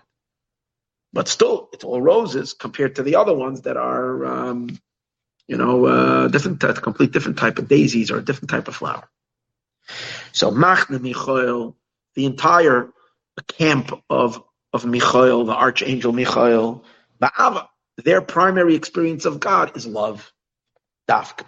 Machne Gabriel, Gabriel's uh, uh, the angel Gabriel, his his his camp, Gabriel's camp, Beira, they tremble in awe, Dafka. The Elam Avas Michael, Ba'ava, they don't have the love of Michael. In love, like Ava even though the angel of the angels of Gabriel also have a kind of love, they're not only fear, but it's a complete different experience of love.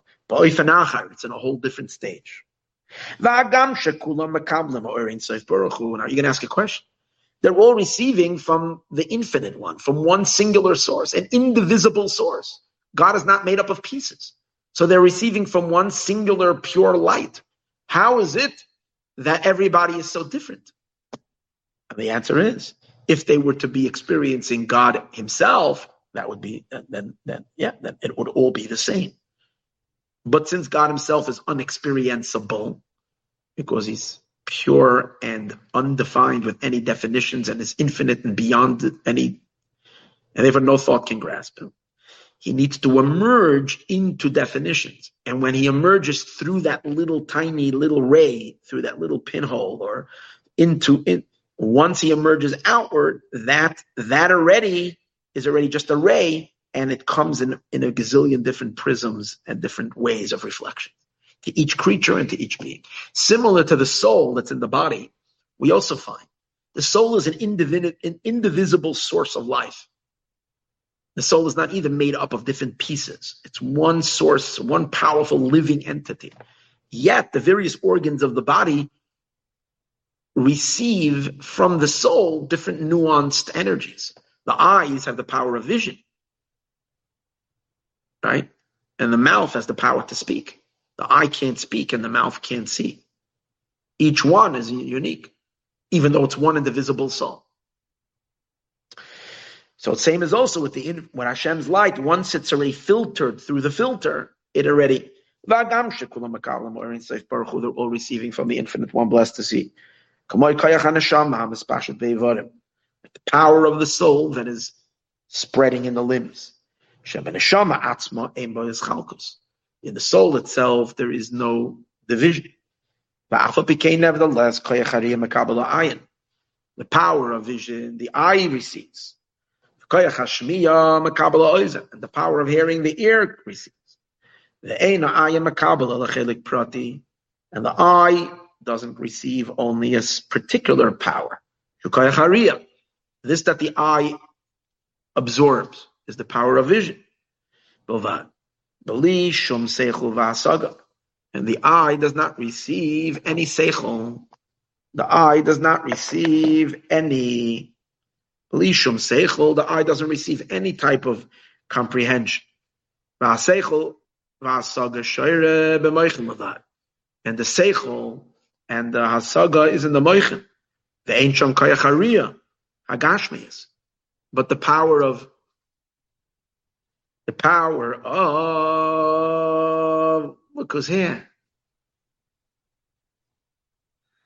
The ancient kayachariya hagashmias. And the eye does not have the power of vision. Um, the intellect, I'm sorry, the mind has, the eye does, but the mind doesn't have the power to see. The mind has the power to learn and understand and comprehend. And the ear can receive, is able to, you know, connect or, or channel or um, uh, tune into the power of hearing. There isn't two that are similar. And that's how they're all. Don't you love when this happens?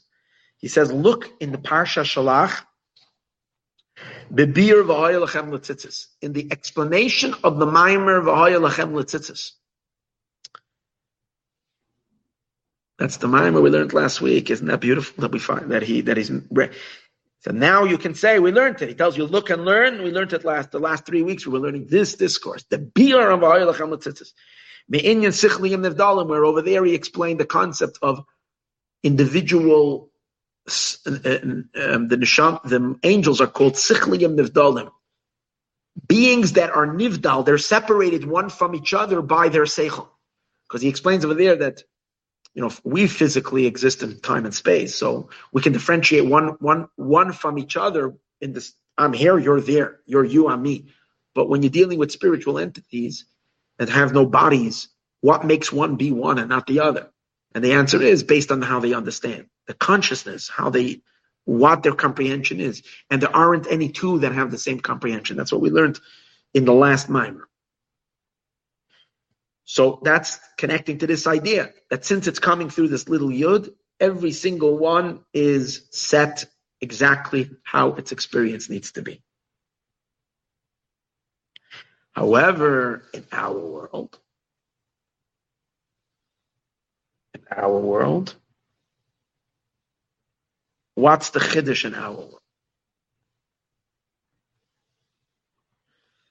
The chiddush, the novelty of the of the physical world over here, is that in the physical world,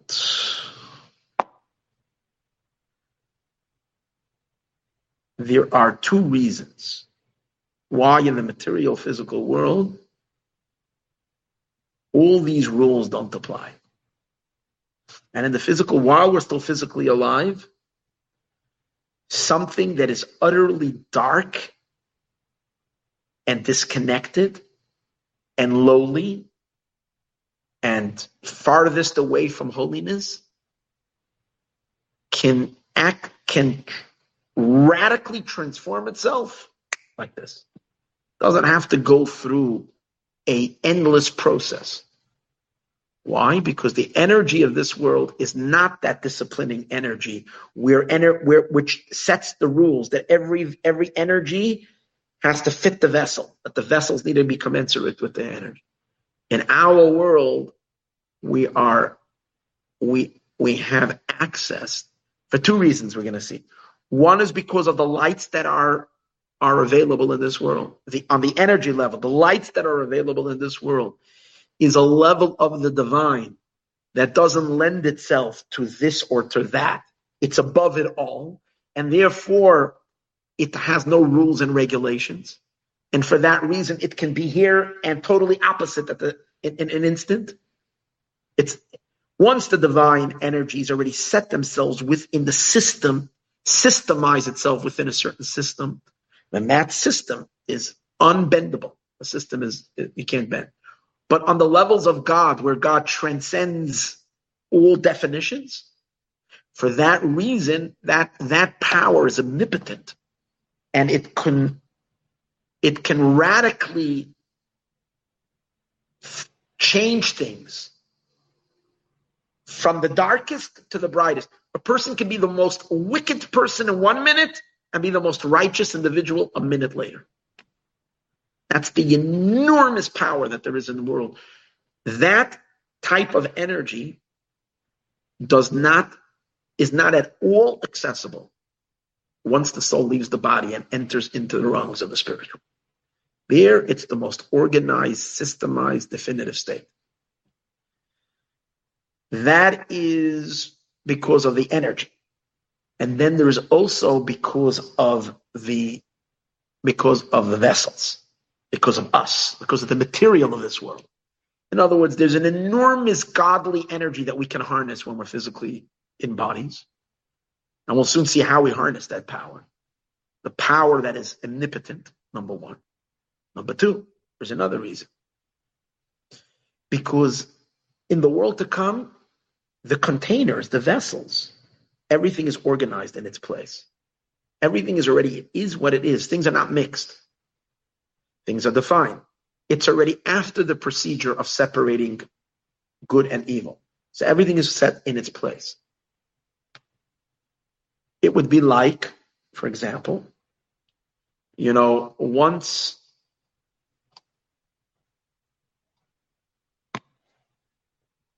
when a, when when a, the earlier you catch a a a a a, a entity before it's developed, it's it's still very much changeable. You can still go into it and change it because it's not yet de- developed. Once something is already manifest and actualizes itself into its full level of development, then it's fixed and stuck and defined by whatever it is, and you can't change it. The example that is given, one of the example is is is the uh, seed that creates a person. So the seminal drop or the or the fetus in its very very early stage, because it's not yet the hands, the feet, the nails, the the limbs have not yet emerged and set into what it is according to the Torah. Um, even the the um, the gender of the child for, for the first 40 days, prayer helps to change it. Doesn't sages don't say that the child doesn't have a gender, but you can still it can still it can still switch through prayer. But once things are set after 40 days, it's already reached a level of development where it won't it won't change anymore. Things are fixed. Prayer won't help. It's a wasted prayer. It's if let's say you, you, you have a bunch of boys and you want a girl, can't start praying seven months into the pregnancy. But within the first 40 days, you can pray. Isn't that amazing? Say, well, well the doctor will tell you that, that uh, the scientist will tell you that things are decided, it's done. No, no, no. The sages say within 40 days, prayer will help. If you want a girl, you want a boy. But once the child is brought out and fully developed, it is what it is. It's fixed, it's decided, it is Besides, if you're living in our crazy world today where you can decide to be a girl after you're already fully developed and born and you're here and now you're a girl, then you can decide back you're a boy, you can decide whatever you want. Maybe it's because they're they're really, really tapping this energy that we spoke about, that you can like flip things around, unbelievable. But um all practical, realistic, honest, normal, not crazy, wacky uh um world, but in a then we know what is is, and uh, a man is a man, and a woman is a woman, and that's what it is. So, um, but at an early stage, you can still change it. So here's the thing: our physical world is raw material. It's mixed good and bad. Everything is mixed, and therefore, in this world, things things that not developed even something that is might have been on its way to emerge as something very, very ugly and dark can reinvent itself and turn around because it's still in this in this undefined state.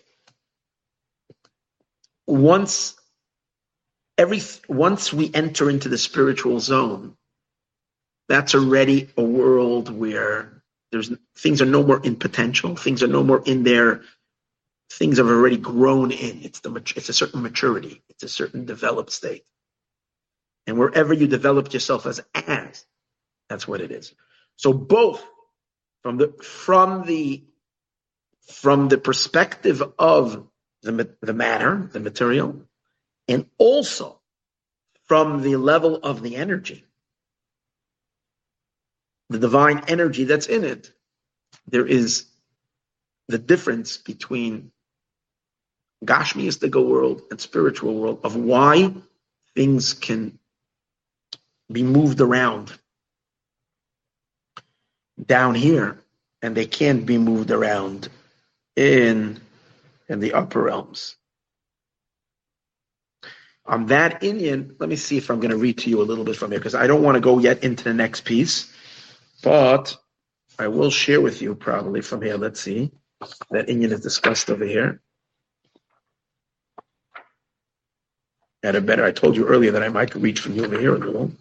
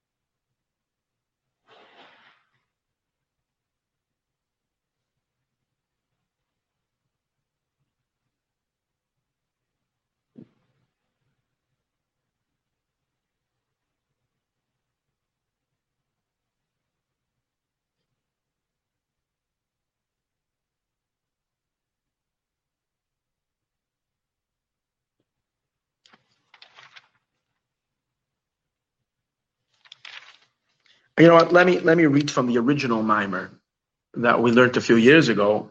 I just want to you, you hear a little clearer this idea because I'm going to leave it over here. I don't want to go further yet because I want to leave that for.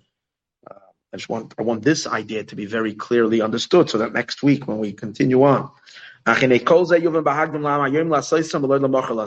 in this world you can do mitzvahs, you can't create anything new then. This is where we create reality. And this is on page 150 in Likutei Torah, page before we were learning now. Um, it, over here, it's given free will to a person, lifchar betov, to choose good. And not only that, even if a person sinned already, as long as you're alive, you can turn yourself around. You can turn to serving God. So much so that the sages say Rabbi Elazar ben Durdaya was a sinner. He sinned every sin in the world, and the last minute he flipped himself over completely and a, a heavenly voice went out and said that he's he's he's fitting for the world to come. He literally radically transformed himself completely uh, an hour before he passed away. The only problem is no one knows when they're going, so that's why the sages say they got to do tshuva every time, every day. The world to come. Person has no free will. As you were in the condition that the person was in this world, that's how a person stays in the world to come. Here's the question. In Olam Haba, in the world to come, is a world where there's no more concealments. So you see godliness clearly. So if you're in a bad space, if you're in an unholy state, so why can't you change there? You're seeing God's truth, so you can say, I am now, the consciousness can change and say, I am now devoted to God. I want to be a devoted servant to God. I want to connect Him. I know God's truth. Doesn't help. He says, even though you see, the Yeser says, even though you see clearly the truth, Yeshamo Bittul on Avram, and over there you see how everything is nullified to God, and that everything is surrendered to Him. You see a world completely connected to its source, not like the illusion of this world where you can, where a person can convince himself that there's no creator and just believe in science. That's the way God created this world, that a person can utterly disregard a creator. But in that world, there's no concealing. Everything is so clear. You have eyes, you see the truth. Even the unholy that exist in the spiritual worlds, the klippas, the shells on the other side, they're in a state of nullification over there. They call God the God of gods, which means they too are surrendered to God. Nevertheless, Nevertheless, the person doesn't have any ability, self-control. From to take one's soul out from its connections and imprisonments of the body that the body left upon it. And the animal soul's powers that have encircled the godly soul that is drawn after them in this world. What does that mean? It's a very, very difficult thing to hear, but that's just the truth. So it's good to know the truth, you know. Um, sometimes we people say ignorance ignorance is bliss, but ultimately it's doesn't do us too well. So what he's saying is that if a person, for instance, has spent a lot of energy in this world pursuing unholy stuff, and in their head and in their mind and their imagination, they're very deeply entrenched in a lot of dark, unholy stuff. And you say, okay, you know? This is a world where there's a lot of stuff. And over here, these things might look to be appealing and pleasurable and meaningful and so forth. When they leave this world, even though they're a soul and they appreciate absolutely the truth of the divine, they can't help but continue thinking these ridiculous unhealthy thoughts. And even though they know how utterly ridiculous it is because they're in a world of truth, they still can't free themselves from those thoughts. And there it's the most insanely painful thing because you know how you're you're how you're obsessing over something that is utterly laughable and utterly whatever, but you still can't pull yourself out of it because, God forbid, a person stuck them. For that, there is that this long process we discussed over there of therapy in heaven that they help the soul get out of it. But that takes enormous amount of incredible purging and cleansing. But until then, the soul is lost in its in its in its ridiculous imaginations. It's like a person knowing deliberately that they're hallucinating, and they know that everybody around them sees they're hallucinating, but they cannot get out of their hallucination, and they can't get out of their. It's it's it's a very sad state. That's one of the purifying experiences that there is in the upper world. That the person is being thrown in one of the therapeutic cleansing processes, which is very dark and very painful, enormously painful, is that a, a soul in heaven is cast cast into their their uh, ludicrous addictions back that they were addicted to in this world, while they're really a spiritual being and they know its nothingness. Um, and obviously that makes the soul be enormously ridiculed. And but it's not ridiculed by anybody. They're being ridiculed by themselves because they can't get themselves out of something that they know is utterly meaningless. Oh, the person has some kind of a weird experience. It suddenly feels like you are physical in this world, and the person is continuing to think and speak. And you're speaking all this foolishness and all this. But now, being that the soul is really a soul, not in a body, it knows how horrifically insane it is, and yet it can't. It can't stop it.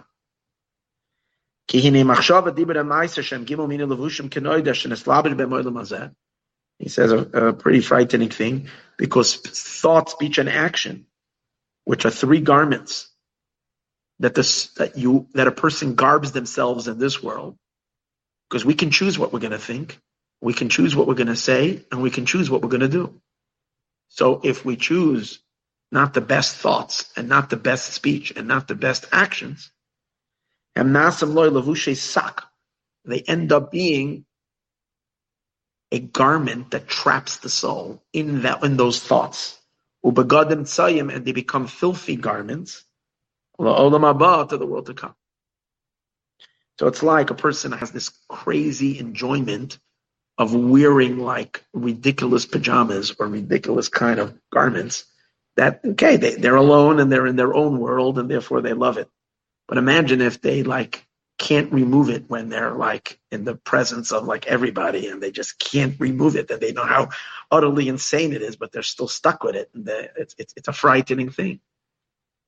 But we're talking about something much deeper than just PJs. Um, these thoughts are still enclothing the soul from head to toe. The sages say that if a person is engages in a forbidden relationship, that that person that they were engaged with comes along with them in the in the future world. They can't rid themselves from that from that um, from that woman if it's a man, and and that world. It's they realize how utterly devastating it is, but yes, they're still clinging to this to this spiritual demon of a woman that's the same woman, but on some spiritual level, but that's not leaving it, leaving the soul alone. Like he wants to be done with her, but she's still hanging out on him. And no matter what he tries, he can't dismiss her. That, that's the idea. And it's a person who's a prisoner and he can't, he can't free himself. He's stuck in it. You need, you need outside help to do that. And when the angels come to help undress the soul, it's very painful. That the others have to remove the filthy garments. It can't be done by the soul. But in our world, we can divest ourselves from all kinds of schmutz and klipa and whatever it is. We can do it. We have an ability to change ourselves and decide. And and and, and with the decision of I don't want it anymore and I want to change, a person could do tshuva. And what's the reason of the difference? The hevdol shebein olam hazeh olam haba between this world and the world to come. Because in the world to come, same idea we discussed earlier. I just want to use the, the more the words that he's using over here. Every single thing is organized. The world to come is a very organized world. There is nothing that doesn't have its set place. Everything is already, like we said before, once the fetus is born, the fingers are the fingers, the nails are the nails. You can't make from your nails nose, and you can't make from your nose nails. Each part of the body is already fully developed. Um, and therefore, in the cosmic scheme of things, there is malachim, the angels are one level. The shamas, our souls are a different level. The shamas, the kedusha, the holy souls. And they, and in general, the angels and the holy souls are living in a holy camp, in a holy environment. And the evil and unholy is living in a very dark place. There's no inter inter um, interchanging happening, or in a sense, even correspondent happening between those who are living in that in, the, in, in, in, in residents of that realm and those that are the residents of the other realm. And therefore, in a place that is dominated by the dark forces, goodness doesn't come there. And they remain stuck in those darknesses, even though they know the truth. That's the pain of being in the dark place. When you're in the dark place in a world where you're not in the physical, you know that it's it's it's a lie. You know it's a deception. You know it's a and there's nothing more painful to be stuck in a deceptive reality that you that you know is not true, but you can't rid yourself of it. It's it's it's, it's the agony of it is not is not is indescribable. Which isn't the case in this world. In this world, here's the thing. Even a place that right now is very dark, even if a person is in a very, very dark and unhealthy place and stuck with a lot of klipa, from that very place, you can decide to bring holy energy into you and by doing a mitzvah, to bring it and, and, and hold on to the mitzvah and pick yourself up from the darkness and swing into the world of holiness. That's the magic of this world. Why? Because over here you can draw down good even in the midst of darkness. A person can draw good down even in the place where there's where there's evil. Even if a person did a, a sin, mitzvah. A minute later, you can go do a mitzvah. But the point over here is not to do a sin and then go do a mitzvah. The point is that once you get out of the darkness, make sure to clean up the sin. Say, you know what, I regret it. I don't want to do that anymore, and I want to be in a better place. The Yachul Lashana says, Tommy, a person can change himself, miralato, from bad to good. And then he goes on to explain the reason for this itself, why there you can't change and here you could change, is because there it's we spoke earlier, it's the light of Hashem that's already in a state of revelation. And every revelation requires an appropriate vessel. So everything is matched. The lights, every every level is already fully fit to whatever energies are flowing to it. But in our world, number one, there's still things are not yet developed down here. Number two, in our world, we don't bring, we don't access the revealed lights. We access the infinite, higher infinite potential. And on that light, first of all, it doesn't. The vessels don't have to match because that light, there was no vessel for it to begin with. So God just gave us access through the mitzvahs to connect to that light. And therefore, it, it, it, there is no discrimination. Are you worthy? Are you not worthy? Are you ready? Are you not ready? God gives us everything down here because this is the world of choice. So it's an enormous idea, an appreciation of how precious it is to be alive. Now we'll understand a lot better next week, Bezrat Hashem, of like how this is really a historical process. This mixture and this energy that that that helps helps um, define right and wrong and separate was once the reality of all levels. That means the entire cosmos, even the spiritual worlds, were once like our world, a mixture of good and unholy. And this enormous, powerful, infinite light that can go anywhere was accessible everywhere. But in the, when I say once upon a time, was in the pre-creation stages.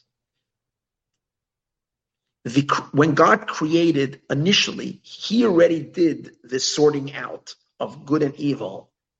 This whole process of cleansing and purification was was immediately done instantaneously by by the creative life force. And that energy, that is this potent energy, rushed through all worlds and separated already good and evil. And that was happened even before like the physical world was created. Then when when when the final stage of creation was created, which is our physical world, you know what the physical world is? The last pile of stuff that we're not yet cleaned. In other words, this enormous process of sort, sorting sorting energy that kind of brought about all these worlds and all these chambers, the bright side, the dark side, everything. And then there's one last heap, one last little, little, which is the leftover. Now, once things are sorted out, that incredible potent energy that is the that is what sets right. And it, it's interesting. What puts things into the side that it can receive godliness, or puts things into the side that is disconnected from Hashem, that sorter, that powerful energy, um, has the ability while it's active, based on the recipient, based on the choice, to to to metamorphosize something, take it from here to the total opposite, and it can do it. It has no limit. But that energy is only God only provides that from that high place, only for the purpose of. It's almost like it's it's an energy that's part of the creative, the creation of the cosmos. And this sorting process is part of the creation. But when we get down, and therefore the only place that's still left to be determined if it's if it belongs to this side or to that side, holy or unholy, connected to God or the only place left is the lowest form of existence, and that's the material physical world. That's where there is still room for the for the, and that's why the only place where this very infinite light called the Sovev Kol Almin, which can is only accessible still in only in one in one realm in the soul when the soul is in the body. Mashiach's world is what? Once we finish refining this world, then things are again set. Even the and whoever didn't make it into holiness by the time Mashiach comes is out. Whatever did make it into the realm of the holy is in. Is into what? Into ready for the messianic revelation. That's also what gives us an, an incredible inspiration to realize that how, as much as life is important throughout all of history, because again, being alive in the physical was always amazing, not amazing, but super important, if you could say, and amazing too. But it's a like a million times now because it used to be that if a soul messed up, one of its abilities is is to reincarnate and come back again to to, to set itself up. But now we're the last run. There's no more incarnation because what the Rebbe said, we've already finished all the purification. The world is kind of everything is already defined. So if you want to, we have last seconds left to move things around from here to there. Literally seconds left. So if you want to get in, we shouldn't we shouldn't leave it for another second. That's the point. Now, because Mashiach is already a world where the physical, our physical world will join in the world of Mashiach. Our physical world will already be after its purification, and it will already join the system that we spoke about as in the upper world. Where what? Where that's why it says, for example, converts are not accepted after Mashiach comes. Also, we know another amazing thing. After Mashiach comes, we know the law is going to be like Shammai, not like Hillel. Because Hillel is kindness, Shammai is strictness. And in that world, everything is everything has to be set. So we're going to take on the strictness of Shammai. No more of this, you know, uh, easy shortcuts. Hillel gives us a lot of like. So as long as we can still have seconds before that, we got to utilize it. Okay. Notwithstanding all of that, we want Mashiach now. Okay. Bezrat Hashem, next week we shall continue in the third base on English.